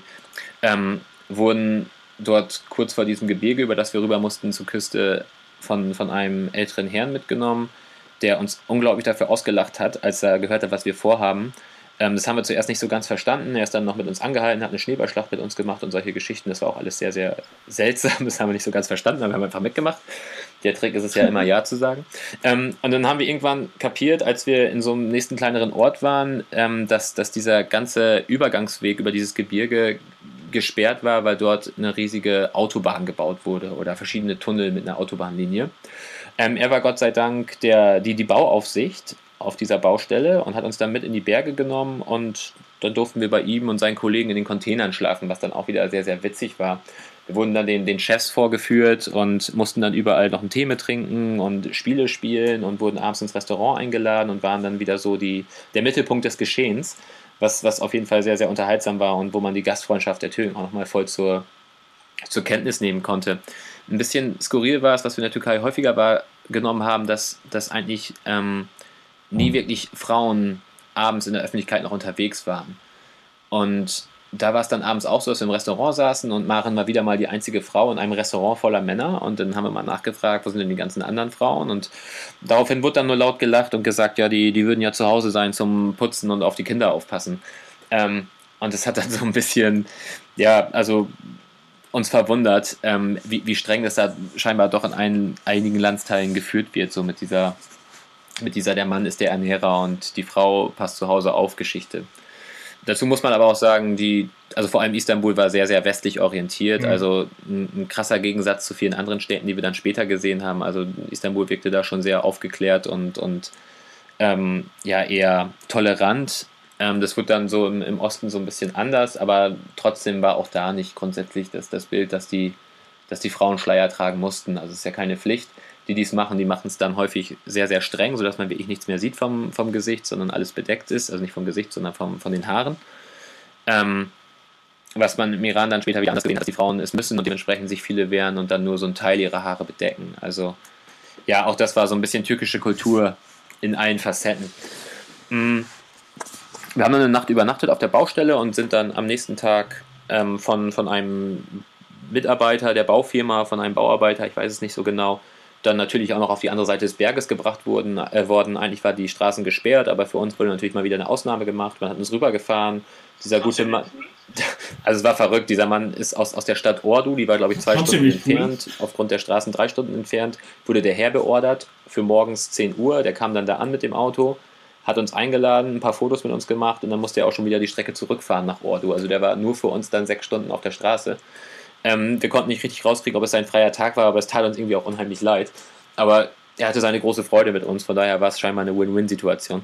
Ähm, aber, aber solche Geschichten, ähm, da haben wir uns echt gedacht, die erlebst du scheinbar nur in, in solchen Ländern, wenn du unterwegs bist, wenn, wenn sich wirklich Menschen für einen interessieren, um einen kümmern. Dazu kam, wenn wir dann spätestens unser Alter erzählt haben, dann war immer so, so vor allem von älteren Leuten so die Geschichte, ja, was sagen denn eure Eltern und ihr hier ganz allein unterwegs und das Land ist doch gefährlich und geht bloß nicht in das und das Land, was dann häufig unser nächstes Ziel war. Ähm, das werdet ihr nicht überleben. Also dementsprechend hat man auch immer auf diese Art und Weise, nicht nur aufgrund der Kälte, sondern auch aufgrund des, des Mitgefühls der Eltern zu Hause immer viel, viel geboten bekommen und es wurde sich viel um einen gekümmert. Also es war schon, war schon spannend zu sehen, da haben wir echt, echt alle Vorteile mitnehmen können. Krass. Mm, nach, nach, ich erzähle mal so weiter, ja. Nach, ja, ich finde das total, ich finde das total spannend. Ich muss gar nicht wir dann fragen. irgendwie ähm, in, in Ordu angekommen sind, da war es dann ähm, so, dass wir nach Trabzon durch wollten, haben es dann auch geschafft, die Küste hoch zu trampen und also ein total, total schöner Weg da am Schwarzen Meer entlang, also auch absolut empfehlenswert, das Schwarze Meer, wirklich sehr, sehr schön. Es ist zwar fast überall da Gesteinsküste, aber trotzdem, also wirklich eine sehr, sehr schöne Landschaft mit einer Straße direkt das, das Schwarze Meer entlang. Also das, das macht schon Spaß, da hoch zu trampen. Auch da gab es wieder die tollsten Begegnungen von, von Leuten, die uns dann auf der Ladefläche mitgenommen hatten, uns irgendwie mitnehmen wollten, keinen Platz hatten, aber alles dafür getan haben, uns zumindest mal ein paar Kilometer mitnehmen zu können. Einfach nur für die Gesellschaft. Und das war schon, das war schon cool. Dazu lief dann teilweise, ich weiß gar nicht, ich glaube, es war nicht Rammstein, sondern Falco haben wir irgendwo mal im Auto auf CD gehört. Das hat uns auch komplett irritiert, aber scheinbar hat er es auch bis dahin geschafft. In, in, in Trabzon selbst ähm, war es dann leider so, dass wir das Visum beantragen wollten, aber wir gerade zur Nuruz-Zeit, zur iranischen Nuruz, also Neujahrszeit ankamen. Sprich, die, die ganzen Iraner waren dabei, das neue Jahr zu feiern. Das war Anfang April, wenn ich mich recht entsinne, oder Ende März, genau, Ende März. Und dementsprechend stand so das ganze Land für drei Wochen still und dementsprechend auch die Bürokratie, sodass an der Botschaft in Trabzon, an der iranischen Botschaft in Trabzon nichts gemacht werden konnte. Wir konnten diesen, diesen Antrag abgeben, aber man sagt uns gleich, das wird länger dauern. Ähm, und dementsprechend haben wir uns dann auch gar nicht lange in Trabzon aufgehalten, weil es jetzt auch nicht so die spannendste Stadt für uns war, sondern haben überlegt, okay, wenn wir jetzt hier noch zwei, drei Wochen haben, die wir überbrücken müssen, dann, dann gehen wir hoch nach Georgien. Sind da zur, zur Grenze getrampt. Das war dann zum ersten Mal echt so, so eine Grenze, wo wir dachten, puh, sehr, sehr anstrengend, unglaublich viele Menschen. Man hatte so das Gefühl, dass, dass es viele Leute gab, die nur, nur Waren zum Kauf und Verkauf von A nach B über die Grenze gebracht haben, dass es so deren Lebensunterhalt war. Das hat es unheimlich gestockt. Die Menschen waren nicht so ganz freundlich miteinander, aber gut, wir mussten irgendwie rüber. Und in Georgien war das Gefühl dann relativ schnell wieder so, als wären wir zurück in Europa. Also dieses, dieses Land hat mit der Türkei nicht viel gemeinsam, war so unser Eindruck. Man ist wieder nicht muslimisch geprägt, sondern ich glaube auch christlich-orthodox. Das hat sich gleich wieder ja, an allen Ecken und Kanten gezeigt. Man ist viel toleranter ich glaube, jedes zweite Auto, fast jedes Auto waren, waren, ja, jedes zweite Auto Mercedes, die andere Hälfte war dann der bekannte Lada. Ähm, also auch, auch eine, sehr, eine, sehr schöne, eine sehr schöne Gegend in Georgien, vor allem landschaftlich. Wir waren leider einen Tick zu früh da, Ende März, Anfang April. Ich glaube, wenn wir einen Monat später da gewesen wären oder zwei Monate später, hätten wir es noch mehr ausnutzen können. Es war noch ein Tick zu kalt, aber diese Landschaften, wenn, durch, wenn man durchs Land fährt, sind wirklich also wunderschön. Auf jeden Fall nochmal eine Reise wert für uns. Ähm, sind da noch. Ja. Mhm. Darf, darf ich da mal ganz Klar. kurz eine, eine, Zwischenfrage stellen? Ähm, zum Thema Trabzon. Äh, habt ihr da dann euer Visum beantragt? Ähm, es war so, dass wir, ich muss mal kurz überlegen, ja, wir haben es wir beantragt. Man braucht ja, man braucht ja eine Nummer. Man muss vorher schon eine iranische Reiseagentur finden, so war das. Ähm, der man schreibt, dass man ins Land kommt und mit denen quasi eine Pseudoreise plant. Sprich, ich ähm, kriege von dieser Reiseagentur, ich schreibe der Reiseagentur, dass ich in den Iran rein möchte, bezahle Geld, da weiß ich jetzt die Preise nicht mehr so ganz, waren das 70 Euro pro Person, bezahle Geld dafür, dass ich von denen eine Nummer bekomme, eine ID-Nummer. Ähm, wenn ich diese Nummer habe, das dauert acht, neun Tage, bis die beantragt wurde oder nachdem die beantragt wurde, bis ich die bekomme. Und mit dieser Nummer kann ich dann das Visum beantragen, das iranische Visum. Heißt das auch, dass ihr dann quasi, weil ihr wart dann in Georgien, zwei Pässe dabei hattet? Ähm, nee, nee. Also das, es, es ging ja nur ums Visum. Also wir haben, ähm, ach so, du meinst, dass wir den Pass dagelassen haben? Genau. Nee, wir haben einen Antrag ausgefüllt, dann mit unserer ID-Nummer, den in Trabzon abgegeben ähm, konnten unseren Pass behalten und als wir dann zwei Wochen später zurückkamen, haben wir quasi ähm, unseren Pass nochmal einen Tag weggegeben und da wurde das Visum reingesetzt und dann gab es es zurück. Ah, okay. okay. Also das lief, das lief problemlos. Als wir es das erste Mal beantragt haben, da war es wirklich nur ein Formular, dass die das einmal überprüfen, gegenprüfen im Iran. Und weil wir auch wussten, es dauert zwei, drei Wochen, haben wir gesagt, okay, wir ziehen weiter, genau. Mhm. Ähm, das war aber auch sehr viel einfacher als gedacht, das Visum für den Iran zu bekommen. Im Endeffekt hat uns Marins Schwester in Iran besucht für zwei Wochen und ähm, sie ist einfach reingeflogen nach Teheran und hat ein, hat ein Visa on Arrival bekommen, ohne Probleme. Auch direkt für 30 Tage. Also ich glaube, wenn man reinfliegt, kann man es noch einfacher haben. Und ich behaupte mal, an der Grenze hätten wir vermutlich auch noch was, was auf die Schnelle kriegen können. Ich weiß nicht, wie hoch die Hürden da wirklich sind, aber man macht sich, glaube ich, mehr Gedanken, als der Aufwand es dann wirklich wert ist. So, ne? Also wenn man will, dann, dann kommt man da schon, schon einfach rein. Hm. Okay. Ja, Ge Georgien war dann ja so, so eine Zwischenstation in Tiflis waren wir noch beim, beim Couchsurfer, der dann noch ein paar andere zu Hause hatte. Das war nochmal ganz interessant, da andere Leute ja um sich zu haben, mit denen ein bisschen abzuhängen. Ähm, da haben wir uns dann überlegt, dass wir eigentlich ganz gerne snowboarden und ähm, in der Nähe ist ja der Kaukasus, beziehungsweise an der Grenze zu Russland müsste es dann ja schon sein. Ähm, ist es das riesige Kaukasusgebirge und dann haben wir gedacht, okay, da fahren wir mal rein und gucken, ob wir da nicht irgendwie spontan für wenig Geld ein paar Tage in die Berge können. Haben da auch direkt ein, Hostel gefunden an, an, einer, an einer Liftstation oder Gondelstation und sind dann ähm, zwei Tage Gudauri hieß es, äh, in Gudauri Ski gefahren, haben uns am zweiten Tag sowas von das Gesicht verbrannt, weil wir irgendwie nicht in genug Ausrüstung investiert haben, ähm, dass wir uns danach vier Tage im Hostel eingeschlossen haben, weil wir aussahen wie, wie sonst was. Also ähm, das kann ich mit Worten gar nicht erklären. Es gibt Leute, die erzählen, so sie hätten einen Sonnenbrand. Ähm, bei uns haben die, die nach dieser Sonne in dieser Höhe ähm, die Gesichter geeitert und sich komplett gepellt. Also es waren Verbrennungen, oh. ich weiß nicht, wie viel Grad ist. Es war schon, im Nachhinein kann ich drüber lachen. Wir waren damals wirklich sehr besorgt, ob wir jemals wieder so aussehen wie vorher. Ähm, haben dann letztendlich ähm, sogar noch ein, noch ein jemanden gefunden, der uns mit zurücknimmt in den Bergen, standen dann irgendwann in der Straße, haben uns extra mit dem Rücken zum Verkehr gedreht und den Daumen nur rausgestreckt, damit überhaupt jemand anhält, weil wir Angst hatten, dass wenn man uns sieht, dass keiner mehr rechts ranfährt. ähm, das war das skurrilste Trampen, aber es hat trotzdem geklappt. Also ich glaube, es war dann auch wieder der zweite gleich, der uns mitgenommen hat. Und der ist nicht weitergefahren? Oder ist der erste weitergefahren? Nee, er hat es dann, also ich glaube, er hat es tatsächlich, wir haben so ein bisschen das Gesicht bedeckt gehalten. Er hatte vorne noch jemanden drin sitzen, einen Freund, der hat uns dann, glaube ich, erst im Rückspiegel tatsächlich gesehen und war dann auch ganz entsetzt, so, was mit euch denn passiert und was ist los? Und wir haben dann nur einmal Gudauri gesagt, so Skifahren und dann wusste er schon Bescheid. Also scheinbar ist es so eine, so, so, so ein Klassiker, dass Menschen da zum, zum Skifahren hingehen, ähm, nicht Georgier und dann dementsprechend keine Ahnung haben, was sie da erwartet und dann völlig verbrannt nach Hause kommen. Also von daher gab es dann häufig nur großes Gelächter, wenn uns irgendjemand gefragt hatte, was war denn los? Antwort Gudauri, dann ja, wussten sie schon Bescheid. Also da hatten die mehr Spaß mit als wir. Ähm, auf jeden Fall sind wir zurück nach, nach Tiflis dann nochmal kurz und ähm, haben die Zeit dann noch in, in Batumi und ich weiß gar nicht, wie der andere Ort hieß, da war man noch so ein Ort am, am Schwarzen Meer verbracht, haben ähm, ja, dann noch ein paar schöne Tage am, am Strand und so gehabt, nochmal ein bisschen, bisschen entspannt vor dem Iran. Maren hat es nochmal genossen, nicht das Kopftuch tragen zu müssen und ja, sind dann zurück in die Türkei. In Trabzon gab es dann auch nach ein paar Tagen das Visum. Also war kein großes Problem mehr. Da haben wir noch zwei super nette Türken kennengelernt, mit denen wir sehr viel Spaß hatten und eine sehr gute Zeit. Hat Maren in, in der Türkei äh, das Kopftuch getragen? Nein, sie hat sich da eins gekauft. Ähm, sie musste es aber nicht tragen und, und hat es dementsprechend auch nicht gemacht. Also es ging dann tatsächlich erst im Iran los. Die Türkei ist da noch sehr, sehr, sehr offen und da ähm, tragen, wie gesagt, die Menschen, die eins tragen müssen, also oder die es aus Überzeugung tragen, sage ich jetzt mal aufgrund ihrer Religion, die tragen es dann auch wirklich komplett um den Kopf gebunden, sodass man nur das Gesicht sieht und ein Großteil trägt es auch gar nicht. Also das war, mhm. das war ähm, da noch völlig in Ordnung. Ja, von, von Trabzon sind wir dann, als wir das Visum bekommen haben, sofort abends zur Grenze hin nach, nach Do Beyazid, haben uns ähm, da auch einen Bus genommen, weil wir so schnell wie in den Iran wollten, weil uns die Zeit so ein bisschen davon lief und ähm, sind dann quasi so über Nacht mit dem Bus nach Do Beyazid gefahren. Das ist eine, eine, ein kleines Grenzdorf, ich weiß gar nicht, ob es eine Stadt ist. Mm, haben da dann morgens nochmal unser Zelt aufgebaut bei einem älteren Türken, der uns eingeladen hat und meinte, wir könnten in seinem Garten gerne übernachten.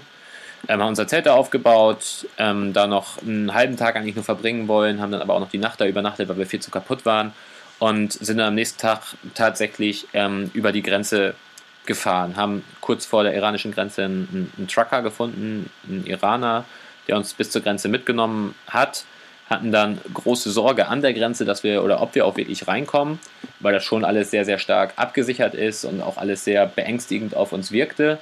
Ähm, wurden dann letztendlich aber auch also mit offenen Armen empfangen. Direkt an der Grenze fragte uns die, die ähm, erste Frau auf fließend Englisch, ähm, ja, wie es denn so in Deutschland wäre und was wir über den Iran gehört hätten und wie man sich über den Iran erzählt und hat uns dann zehn Städte aufgeschrieben, die wir besuchen müssten, was wir auf keinen Fall verpassen dürften und waren eigentlich so direkt, direkt angekommen. Über die Grenze rüber gab es eine riesige Schlange mit, mit Truckern, die raus wollten aus dem Iran. Da hat uns einer nach dem anderen Feigen und Saft und was nicht alles angeboten. Also auch da war jeder zweite Satz Welcome to Iran und ähm, ja, wir waren, wir waren völlig perplex. So, wir hatten so viel darüber gehört und ähm, man, man kriegt ja von jedem gesagt, der da war, dass die Gastfreundschaft einfach überwältigend ist und es war auch so. Also wir waren dann, ich glaube, keine zehn Minuten im Iran, da hat der erste Iraner uns auf fließenden Englisch oder perfekten Englisch, im perfekten Englisch ähm, auf der Straße angesprochen und gefragt, ob wir nicht bei ihm schlafen wollen.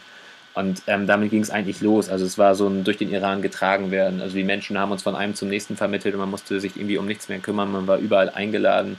Willkommen. Wir hatten unglaublich viele türkische Lira mitgenommen, um, um die einzutauschen gegen iranische Rial, ähm, was gar nicht möglich oder nötig war. Wir haben im Endeffekt, wir konnten gar kein Geld ausgeben. Sobald wir irgendwas bezahlen wollten, ähm, war der Iraner grundsätzlich sofort beleidigt oder hat alles dafür getan, dass es nicht passiert.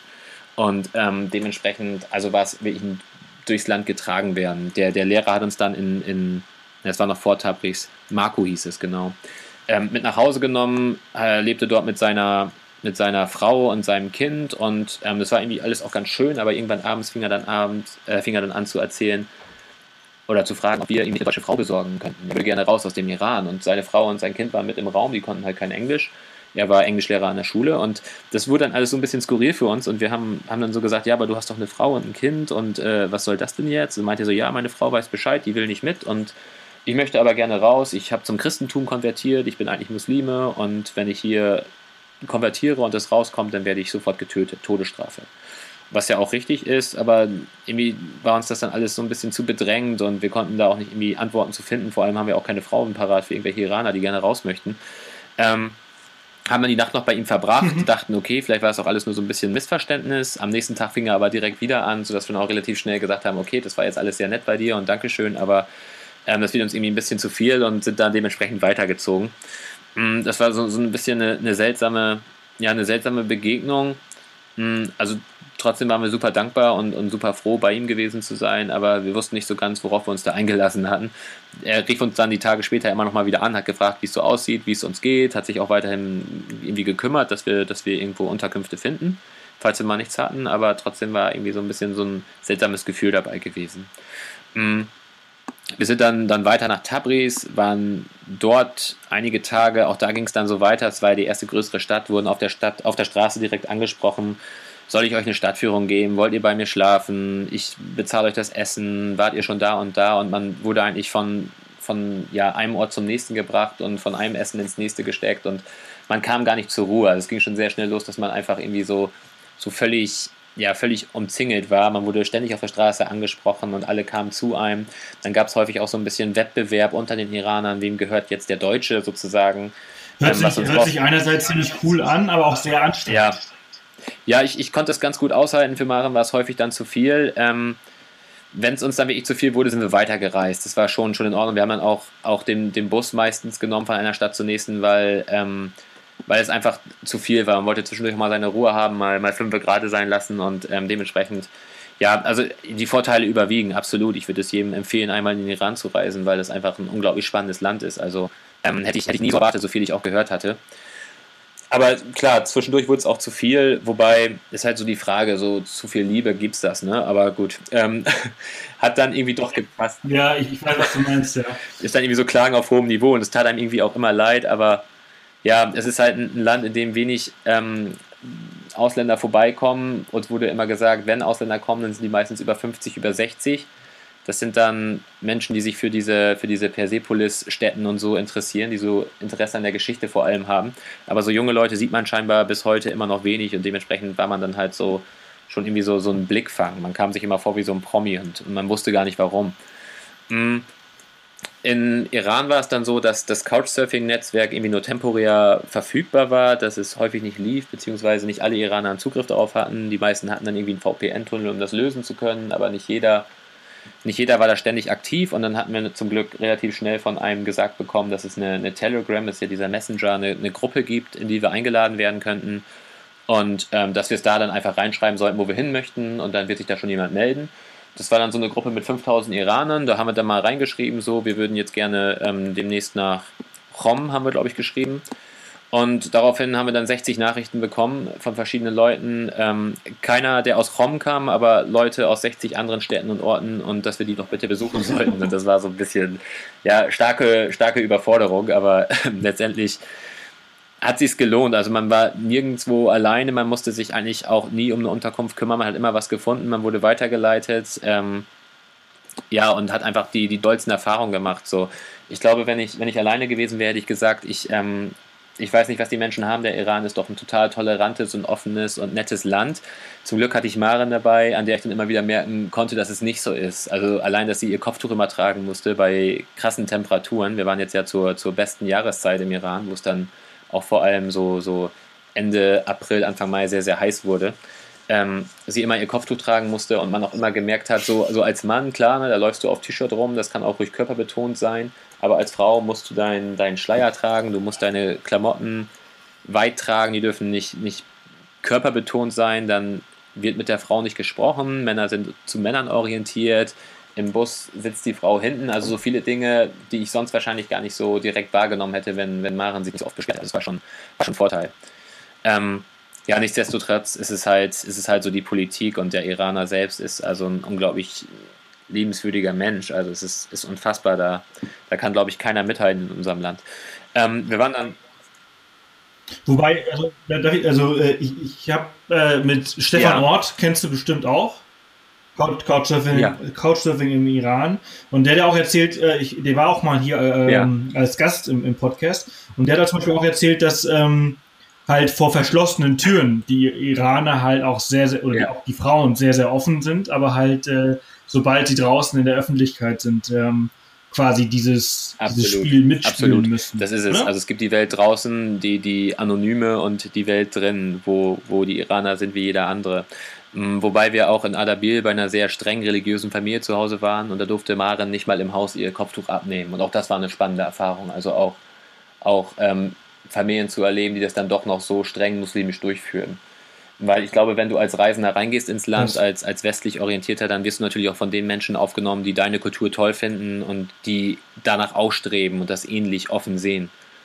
Ähm, vielleicht darf man auch nicht vergessen, dass es durchaus auch Menschen gibt, die dann auch in ihrem muslimischen Glauben aufgehen und das dann auch zu Hause voll durchziehen. Also da war es wirklich so, auch zu Hause haben die Frauen Kopftuch getragen. Ähm, die Tochter, die war, wie alt war sie? Ich glaube 27, 26, hatte schon eine 14-jährige Tochter, also auch sehr jung ihr Kind geboren. Und ähm, es war so, dass Männer und Frauen über Tag getrennt waren. Und ich habe dann irgendwann mal den Fehler gemacht und bin im Haus ähm, ein Stockwerk höher gelaufen und da saßen dann die Frauen ohne Kopftuch. Und ich kam halt rein als Mann ohne große Bedenken und dann also sind die halt sofort aufgesprungen und haben angefangen ja, zu schreien fast, weil sie ihr Kopftuch nicht auf hatten und mussten sich so schnell wie möglich bedecken. Also, also auch solche Erlebnisse haben wir gehabt. Und ähm, die Seite gibt es bestimmt auch, wobei auch diese Menschen durchweg komplett offen und positiv waren und man damit Essen überhäuft wurde und gar nichts machen durfte. Also so, so diese Erfahrungen waren immer die gleiche, äh, die gleichen. Ähm, mit, der, mit der Welt draußen und drin habe ich noch ein witziges Beispiel. Da waren wir in der Nähe von Tehran, in Damovan heißt es, so ein bisschen in den Bergen. Ähm, da waren wir längere Zeit, wo wir da echt eine, eine, nette Clique gefunden hatten, so Leute in unserem Alter, und mit denen hatten wir sehr viel Spaß und haben eine richtig gute Zeit verbracht. Und dann wurden wir von einem auch eingeladen zum Geburtstag und dann sagten wir, okay, Geburtstag, klar, können wir da mitkommen? Und dann meinte er so, ja, genau, ihr seid mit eingeladen, ich habe schon von euch erzählt. Und dann das war natürlich über Tag, weil man ja abends schlecht Partys feiern kann und die auch gerne laute Musik hören wollten. Und dann sind wir rein in so eine Wohnung und waren so ein bisschen irritiert. Da waren dann halt, ich glaube, fünf Männer, vier hießen Mohammed, so ganz klassisch, wobei auch jeder, jeder anders geschrieben wurde. Und ähm, dazu saßen dann auch fünf Frauen in dem Raum und wir konnten das alles nicht so recht zuordnen. Am Anfang hatten so, so, so einen Verdacht, so der ist mit dem verheiratet, ein kleines Kind war auch noch dabei. Naja, auf jeden Fall war es dann irgendwie scheinbar eine Geburtstagsfeier, dann haben wir auch ein bisschen getanzt und ein bisschen was. Ähm, getrunken und gegessen und irgendwann war dann Geschenkeübergabe und dann gab es unter anderem auch einen Luftballon an einen der Mohammeds mit einer neuen drauf. Und dann haben wir mal so nachgefragt, was, was ist denn jetzt los hier mit der, mit der neuen? Und dann sagt er, ja, es ist kein richtiger Geburtstag, er ist seit neun Jahren clean. Also auf Drogen. Ähm, haben gesagt, okay, und dann hat der andere noch einen Luftballon mit einer 6 bekommen und dann haben wir mhm. gesagt, was ist mit dem? Ja, er ist seit sechs Jahren trocken, kein Alkoholiker mehr. Ähm, gab's da, dann gab es da die skurrilsten Geschenke, unter anderem auch Gewehre und Waffen und was nicht alles, mit denen die Jungs natürlich dann auch gleich schießen wollten.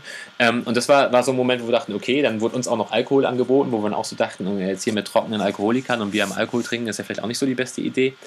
Ähm, ja, es war, war irgendwie lustig, interessant zu sehen, aber auch ähm, wieder so ein Beweis dafür, wie, wie anders die Welt hinter den verschlossenen Türen dann doch ist. Also als wir dann weg waren, hat sich auch herausgestellt, dass einer von den fünf Mohammeds oder vier Mohammeds ähm, die Wohnung gemietet hatte und er eigentlich eine Familie zu Hause hatte, aber das so ein Treffpunkt für ihn und seine Kumpels war mit deren Affären.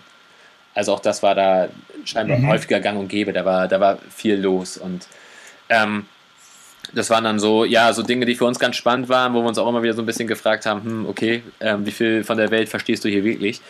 Ähm, ja, ja, das wollte ich, das habe ich mich auch gerade gefragt. Das ist doch total skurril, oder? Du, du, wahrscheinlich ist es so, dass du immer wieder an den Punkt kommst, dass du denkst, jetzt hast du es verstanden. Ja.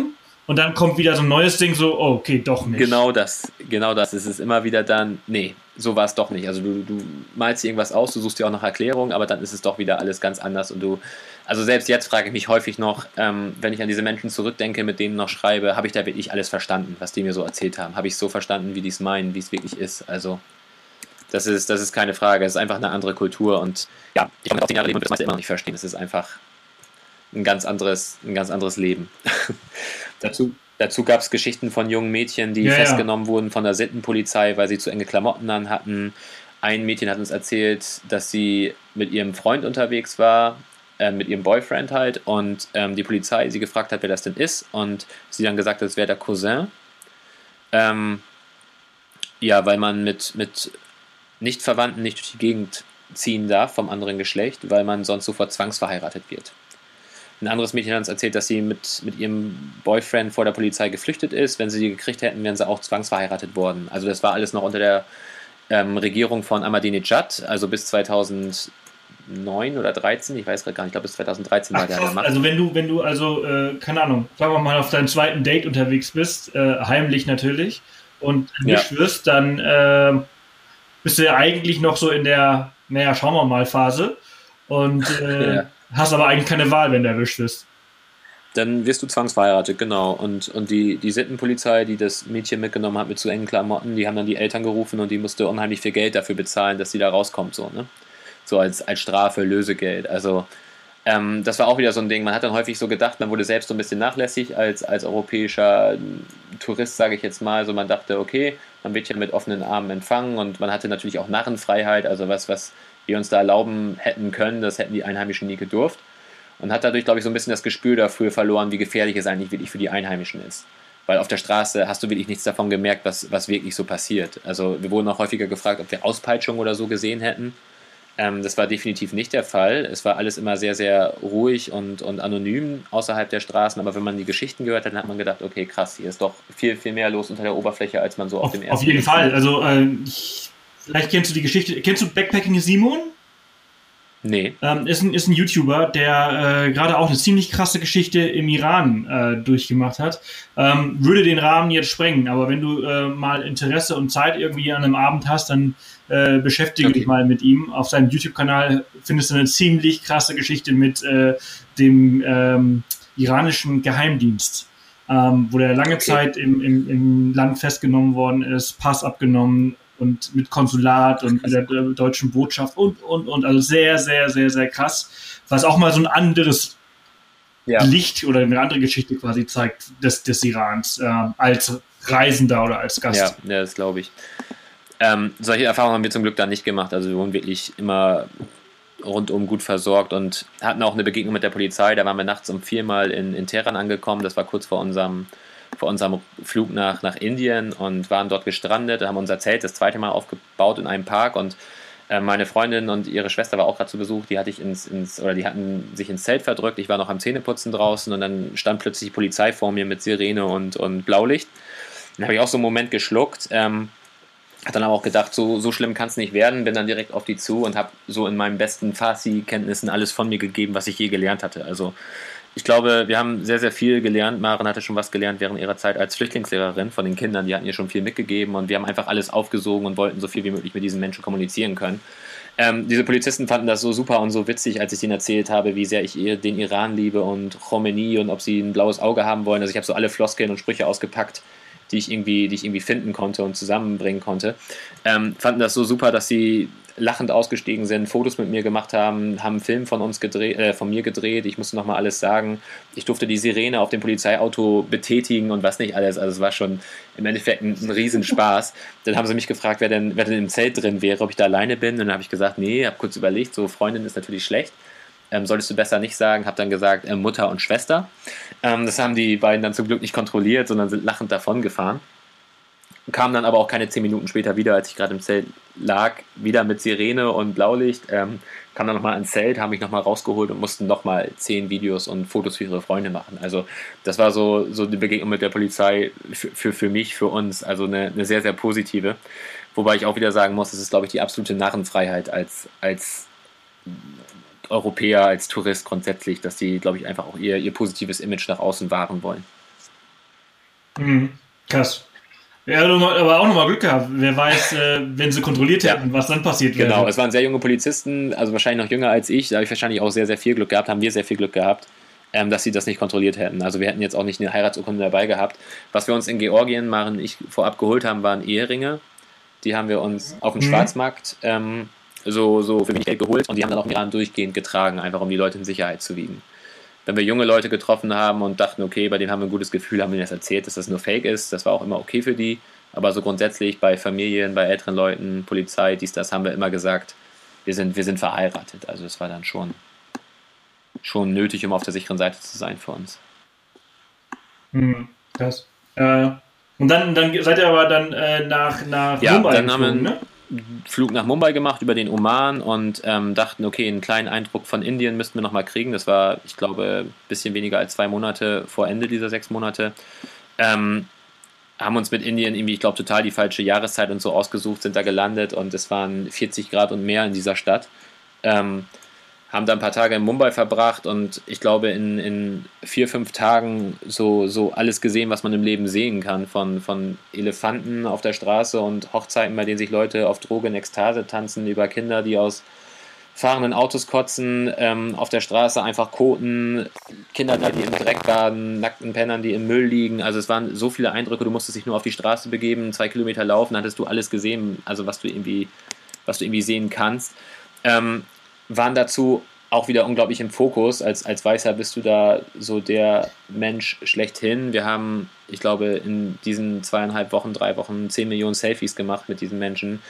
Ähm, der erste hat dann meistens immer noch gefragt, danach sind die nächsten angekommen, haben dir ihre Kinder in die Hand gedrückt, du musstest die Kinder auf den Arm nehmen, haben dann Fotos von dir gemacht und es war, also es war witzig, aber auch wieder bis zu einem bestimmten Zeitpunkt, weil es einfach so total distanzlos war. Also ähm, bestimmt alles nicht böse gemeint und auch eine andere Kultur. Und wir haben auch immer versucht, gute Miene zum, zum Spiel zu machen, auf jeden Fall, um da auch nicht irgendwie als, als äh, Miesepeter durchzukommen. Aber es war sehr, sehr, sehr anstrengend, ja.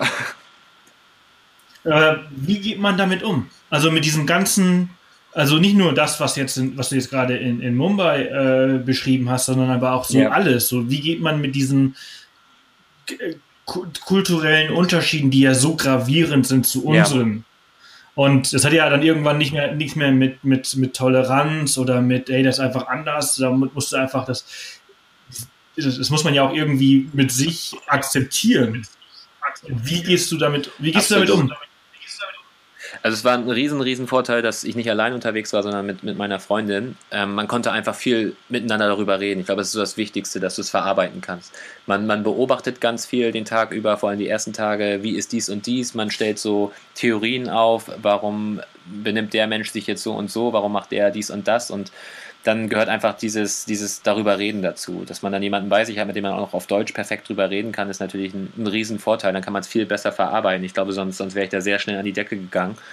Ähm, und, und was dann auch so wichtig ist, ist sich darauf einlassen und, und Regeln einzuhalten und vor allem auch nachzufragen. Also man, man kann sich, glaube ich, ruhig jederzeit trauen, die Leute nachfragen, die erklären einem das gerne, auch wenn es für sie selbstverständlich ist und und ähm, dieses ihr Leben schon so machen und ja, und, und immer die, die gute Laune dabei behalten und, und das Positive. Also das war auch immer, war uns immer sehr, sehr wichtig, dass wir da niemanden auf den Schlips treten oder uns irgendwo aus Situationen rausziehen und dann als unfreundlich erscheinen, sondern dass wir wirklich versucht haben, das anzunehmen und als als Geschenk zu sehen, ne? weil es sind ja einmalige Erfahrungen, die du dein Leben nicht wieder machst. Und ja, klar. Selbst in Indien, wo es sehr, sehr schwer war, haben wir dann, also ich glaube, wir haben es ganz, ganz gut hingekriegt, diese Menschen zu unterhalten und, und auch ein gutes Bild abzugeben, weil man will natürlich dann auch nicht der sein, der dann so ein, so ein ganzes Land in den Dreck zieht, ne? weil die eine schlechte Erfahrung gemacht haben, dass es dann heißt, okay.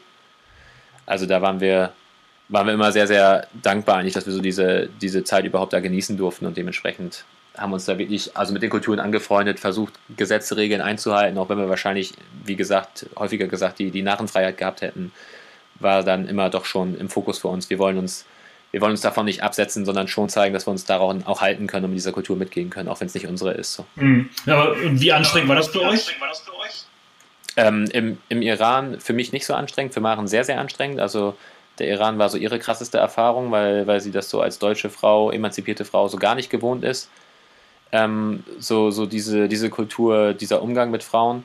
Ähm, für mich war Indien so eine ganz krasse Grenzerfahrung. Man sagt ja immer, entweder man, man liebt oder man hasst Indien. Ja. Ähm, ich ich kann es ein bisschen verstehen, ich habe mich da jetzt nicht festgelegt, weil dafür war ich zu kurz da. Ähm, aber das war auf jeden Fall schon ein krasses Ding. Vor allem, ich bin auch, auch nicht klein, bin sehr blass und falle einfach sehr, sehr auf. Ähm, und stand immer im Fokus und ähm, das, das reicht einem dann irgendwann auch. Und ich, ich hoffe so oder glaube auch, dass ich nie irgendwie negativ reagiert habe oder so, dass die Menschen da ein schlechtes Bild bekommen haben. Man muss sich schon oft zusammenreißen. Also dazu kommen dann nochmal unzählige Bettler in Indien, Straßenkinder und du kannst umringt im Zugabteil sitzen von, von zehn Schlipsträgern mit, mit Aktenkoffer, die aussehen, als wenn sie 10.000 Euro am Tag verdienen. Du bist dann trotzdem der Weiße, der angebettet wird, auch wenn du auch mit deinem Lumpen da sitzt. Also es fokussiert sich sehr stark auf dich und ähm, das ist auch auch krass, mit welcher Sturheit die vor dir stehen, mit der Hand offen. Und ähm, dann auch wirklich zu sagen, okay, ne, ich nehme das jetzt an und ich, ich gebe dir was oder ich sitze das aus, das ist schon so ein ständiger innerer Konflikt, den du mit dir selbst hast. Also da musste ich sehr mit mir ringen.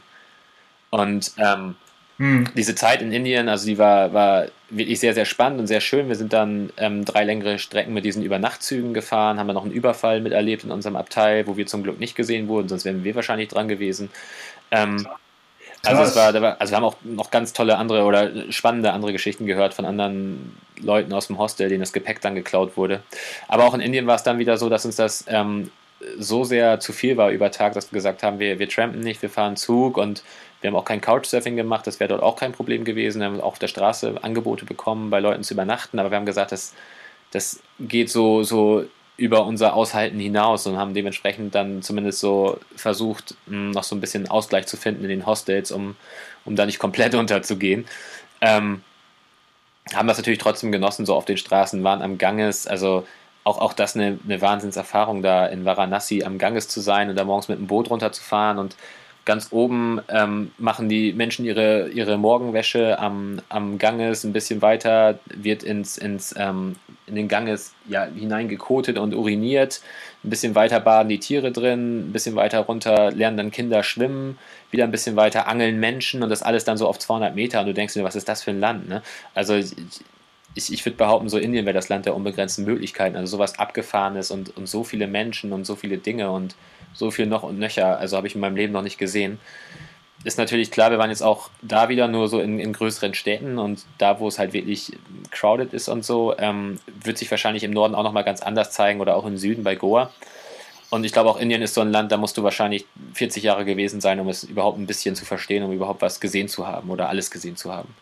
Also auch das eine, eine, eine unfassbare intensive Zeit, so die, die nur zweieinhalb, drei Wochen, also es war schon das war schon krass. Und das hat uns auch bis zum Ende unheimlich geschafft, aber durch den Sommer, der da los war. Und ähm, als wir dann tatsächlich über Land, über die Grenze gegangen sind, nach Nepal rein, das war also wirklich so ein Moment, wo wir komplett durchgeatmet haben, weil wir so kaputt waren von diesem Land. Und mit dem Grenzübertritt war es so, okay, jetzt bin ich in Nepal, jetzt bin ich zu Hause, jetzt kenne ich mich aus. Und ähm, hatte dann auch wirklich so direkt das Gefühl, die Menschen sind hier mhm. komplett anders und viel entspannter und viel ruhiger und, und irgendwie ja in ihrer ganzen Art und Weise so ein bisschen ja, wie soll ich das ausdrücken? Man, also man möchte jetzt auch nicht die anderen durch den Dreck ziehen. Ne? Es ist halt irgendwie, also mehr meins auf jeden Fall gewesen. Es gibt bestimmt Leute, die fühlen sich Thema wohl an. Ja, aber ich, ich kann es ich verstehen. Also ich bin, ich bin selbst noch nicht in Indien ge gewesen und ähm, ich muss sagen, das ist so ein Land, es, es reizt mich einerseits, aber es ist, ist halt eben genau ja. das, was ich immer gehöre. Ne? Entweder du liebst es oder du hasst es. Und ich habe Angst, es zu hassen. Entsprechend ja. habe ich es noch aufgeschoben. also ich zum Beispiel, eins meiner Lieblingsbücher ist äh, Shantaram. Ich weiß nicht, ob du das kennst, schon mal gehört. Ziemlich cooles Buch, handelt hauptsächlich nur über mhm. Indien und es ist total, und Mumbai besonders. Und es ist sehr, sehr spannend. Es ist so, so ein 1000 Seiten Buch, was ich irgendwie in zwei Nächten durchgelesen habe, weil es so, so spannend ist. Und seitdem fasziniert mich diese Stadt und dieses Land. Und aber andererseits höre ich immer diese Geschichten und ich habe so Angst, dass ich es hassen werde. Also ich, ich würde es trotzdem jedem empfehlen und ähm, ich habe auch immer so das Gefühl, weil ich das jetzt nicht alles so positiv wahrgenommen habe, dass ich diesem Land auf jeden Fall nochmal eine zweite Chance geben muss und dann auch mit ein bisschen mehr Zeit und zur richtigen Jahreszeit und ein bisschen besser informiert vielleicht, weil das war jetzt irgendwie so ein bisschen zu schade, weil ich glaube, ich glaube, man kann Indien durchaus lieben, wenn man will.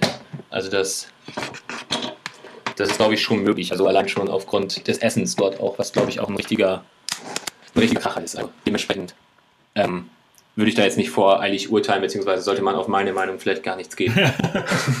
Na, aber es ist ja, also ich finde auf jeden Fall cool, dass du diese Erfahrung gemacht hast. Äh, und das ist ja irgendwie das Wichtige, ne? Das ist ja auch das, warum man auch reist, ja. einfach mal so, um äh, diese verschiedenen Kulturen zu sehen und einfach sich um seine eigene Meinung zu machen. Weshalb ich auch irgendwann nach Indien auf jeden Fall reisen werde, weil äh, ich kann mir noch so viele Informationen äh, holen ja. von anderen Leuten oder, oder auch von dir oder hier im Podcast oder von Blogs. Aber am Ende muss man halt trotzdem einmal selbst hingereist sein und einfach mal selbst die eigene Erfahrung machen. Und erst dann kann man wirklich äh, sagen, wie es wirklich ist. Genau das. Das muss man ja auch bei jeder Reise sehen, muss ich auch sagen, zu meinen Erfahrungen. Es ist immer alles sehr, sehr subjektiv und, und jeder Mensch wird das komplett anders wahrnehmen, als ich es wahrgenommen habe. Und dann so mit Generalisierung und so muss man sowieso sehr, sehr vorsichtig sein. Also. Sehr, ja, ja, ja, ja. Ähm, wir, wir reden unglaublich lange und ich habe auch, also eigentlich hatte ich Angst gehabt, dass du nicht so viel Zeit hast. Jetzt muss ich langsam sagen, so, hey, mal, ich muss gleich los, ich bin nämlich zum Essen verabredet. Ähm, ja. Aber wir sind ja zum Glück schon mal im letzten Land angekommen. Genau. Ähm, Nepal. Nepal war dann ein Zuhause sein. Wir sind dann ähm, zehn Stunden bis nach Kathmandu gefahren über Wald und Wiesen. Ich habe dann ich dann meine Familie wieder getroffen, meine Gastfamilie, so, so einen Überraschungsbesuch gemacht. Also die wussten nicht, dass ich dort ankomme, hatten es schon irgendwie so im Hinterkopf, weil sie mitgekriegt haben, dass ich in Deutschland aufgebrochen bin. Aber ähm, war dann, also war dann wunderschön, die wiederzusehen und, und ein großer Moment. Und wir haben dann ähm, da auch erstmal lange entspannt und die ganzen Freunde, Bekannten in Kathmandu wieder getroffen, uns umgeschaut, wie sehen jetzt diese ganzen Städten, diese ganzen Kulturstätten aus, die damals zusammengebrochen sind während des Erdbebens, haben uns ähm, ja meine alte Einrichtung wieder angeguckt, in der ich damals war, ähm, zum, zum Praktikum und ja, fanden es dann irgendwie ähm, total schön zu Hause zu sein und haben das nochmal richtig genossen, die, die dreieinhalb Wochen und haben uns dann nochmal unser persönliches Highlight ähm, besorgt, indem wir ins Annapurna-Gebirge gegangen sind, also in den Himalaya hinein. Ähm, der Everest ist ja so, so der größte Peak, den jeder kennt da und ähm, das beliebteste Gebiet ist dann so zum Tracken der Annapurna, das ABC, das Annapurna Basecamp so als Ziel. Ähm, und da haben wir uns dann nochmal mit meinem, mit meinem einheimischen Freund Ashu, mit dem ich da ja damals auch die Organisation gegründet habe, vorgenommen, da einmal hoch zu tracken. Wir hatten allerlei, äh, alle drei null Tracking-Erfahrung und sind da auch sehr blauäugig rein, aber haben es dann irgendwie mit Mühe und Not doch geschafft und ähm, haben dann nochmal eine Woche, eine richtig schöne Woche in den Bergen verbracht und waren dann irgendwann so, so ganz oben auf diesem ABC, hatten da irgendwie eine, richtig geile Zeit, also auch mit einem unfassbaren Sonnenaufgang dann an dem Tag, wo wir da waren und ähm, haben das dann auch so ein bisschen als Abschluss mitgenommen. Ähm, sind dann zurück nach Kathmandu, haben noch eine Woche bei meinen Gasteltern verbracht, uns von Leuten verabschiedet, noch Leute getroffen, die ich lange nicht gesehen hatte. Und ähm, ja, mussten dann leider das Ganze irgendwie abbrechen, hatten zu Beginn unserer Reise keinen Rückflug, haben uns dann relativ spontan eingenommen, weil wir zu einer Hochzeit eingeladen wurden, die wir nicht verpassen wollten und waren dann, äh, wie das immer so ist auf dem Reisen, wenn man zurückfliegt, von heute auf morgen plötzlich wieder zu Hause. Mhm, wobei es in diesem Fall, würde ich sagen, nicht so schlimm war, diesen Abbruch zu haben, weil man nicht diese sechs Monate jetzt in Nepal verbracht hat, sondern immer sowieso von einem Ort zum nächsten gegangen ist und dieses Abschied nehmen und in ein neues Land reisen ja schon gut kannte. Von daher hat sie es diesmal deutlich einfacher gestaltet. Das, das Einzige, was so ein bisschen als Wermutstropfen hängen geblieben ist, ist so, dass, dass wir halt ähm, nicht über Land noch nach China rein konnten und Russland, aber das hatte ich zu Anfang ja schon gesagt, das ist so das Long-Term-Ziel. Mal gucken, ob wir es irgendwann nochmal hinkriegen, den Kreis komplett zu machen. Mhm. So, und, und passend dazu wird bei dir jetzt gehämmert. ähm, ich, ich, ich, nutze, ich nutze das jetzt, um, um einfach mal äh, mich, mich zu bedanken und es war, es, es war total spannend. Ja. Äh, ich äh, verstehe, dass die Leute äh, deine Folge äh, als Siegerfolge quasi, in Anführungsstrichen, sieht man jetzt nicht, was ich hier mit meinen Händen mache, aber ähm, gewählt haben, weil es wirklich, es hat sich gelohnt, äh, dich, dich zu wählen und äh, dir zuzuhören. Ich danke dir, dass du dir so viel Zeit genommen hast. Gerne, gerne. Und äh, ich entschuldige mich, dass das Ende jetzt so abrupt ist. Ähm, aber anderthalb Stunden ist richtig lang und äh, es war sehr, sehr informativ. Ich danke dir. Gerne, gerne. So, das war's. Die Folge mit Reno. Richtig lange. Wir reden sehr so. Oh, ihr seid immer noch da. Über anderthalb Stunden sind wir jetzt hier schon mit dabei. Eine Stunde 40 wird es am Ende ungefähr sein. Ähm, ziemlich crazy.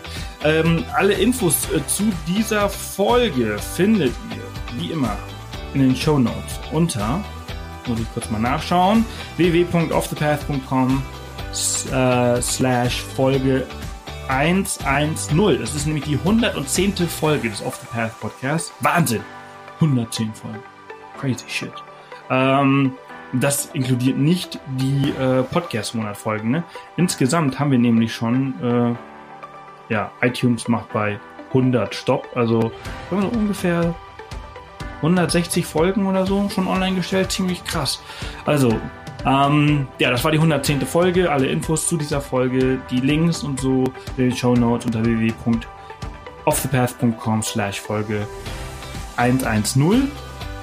Und äh, wir hören uns, wie gesagt, dann die Tage wieder. Spätestens nächste Woche Dienstag. Dann sollte eigentlich auch der Podcast wieder pünktlich am Dienstag erscheinen, wie ihr es gewohnt seid.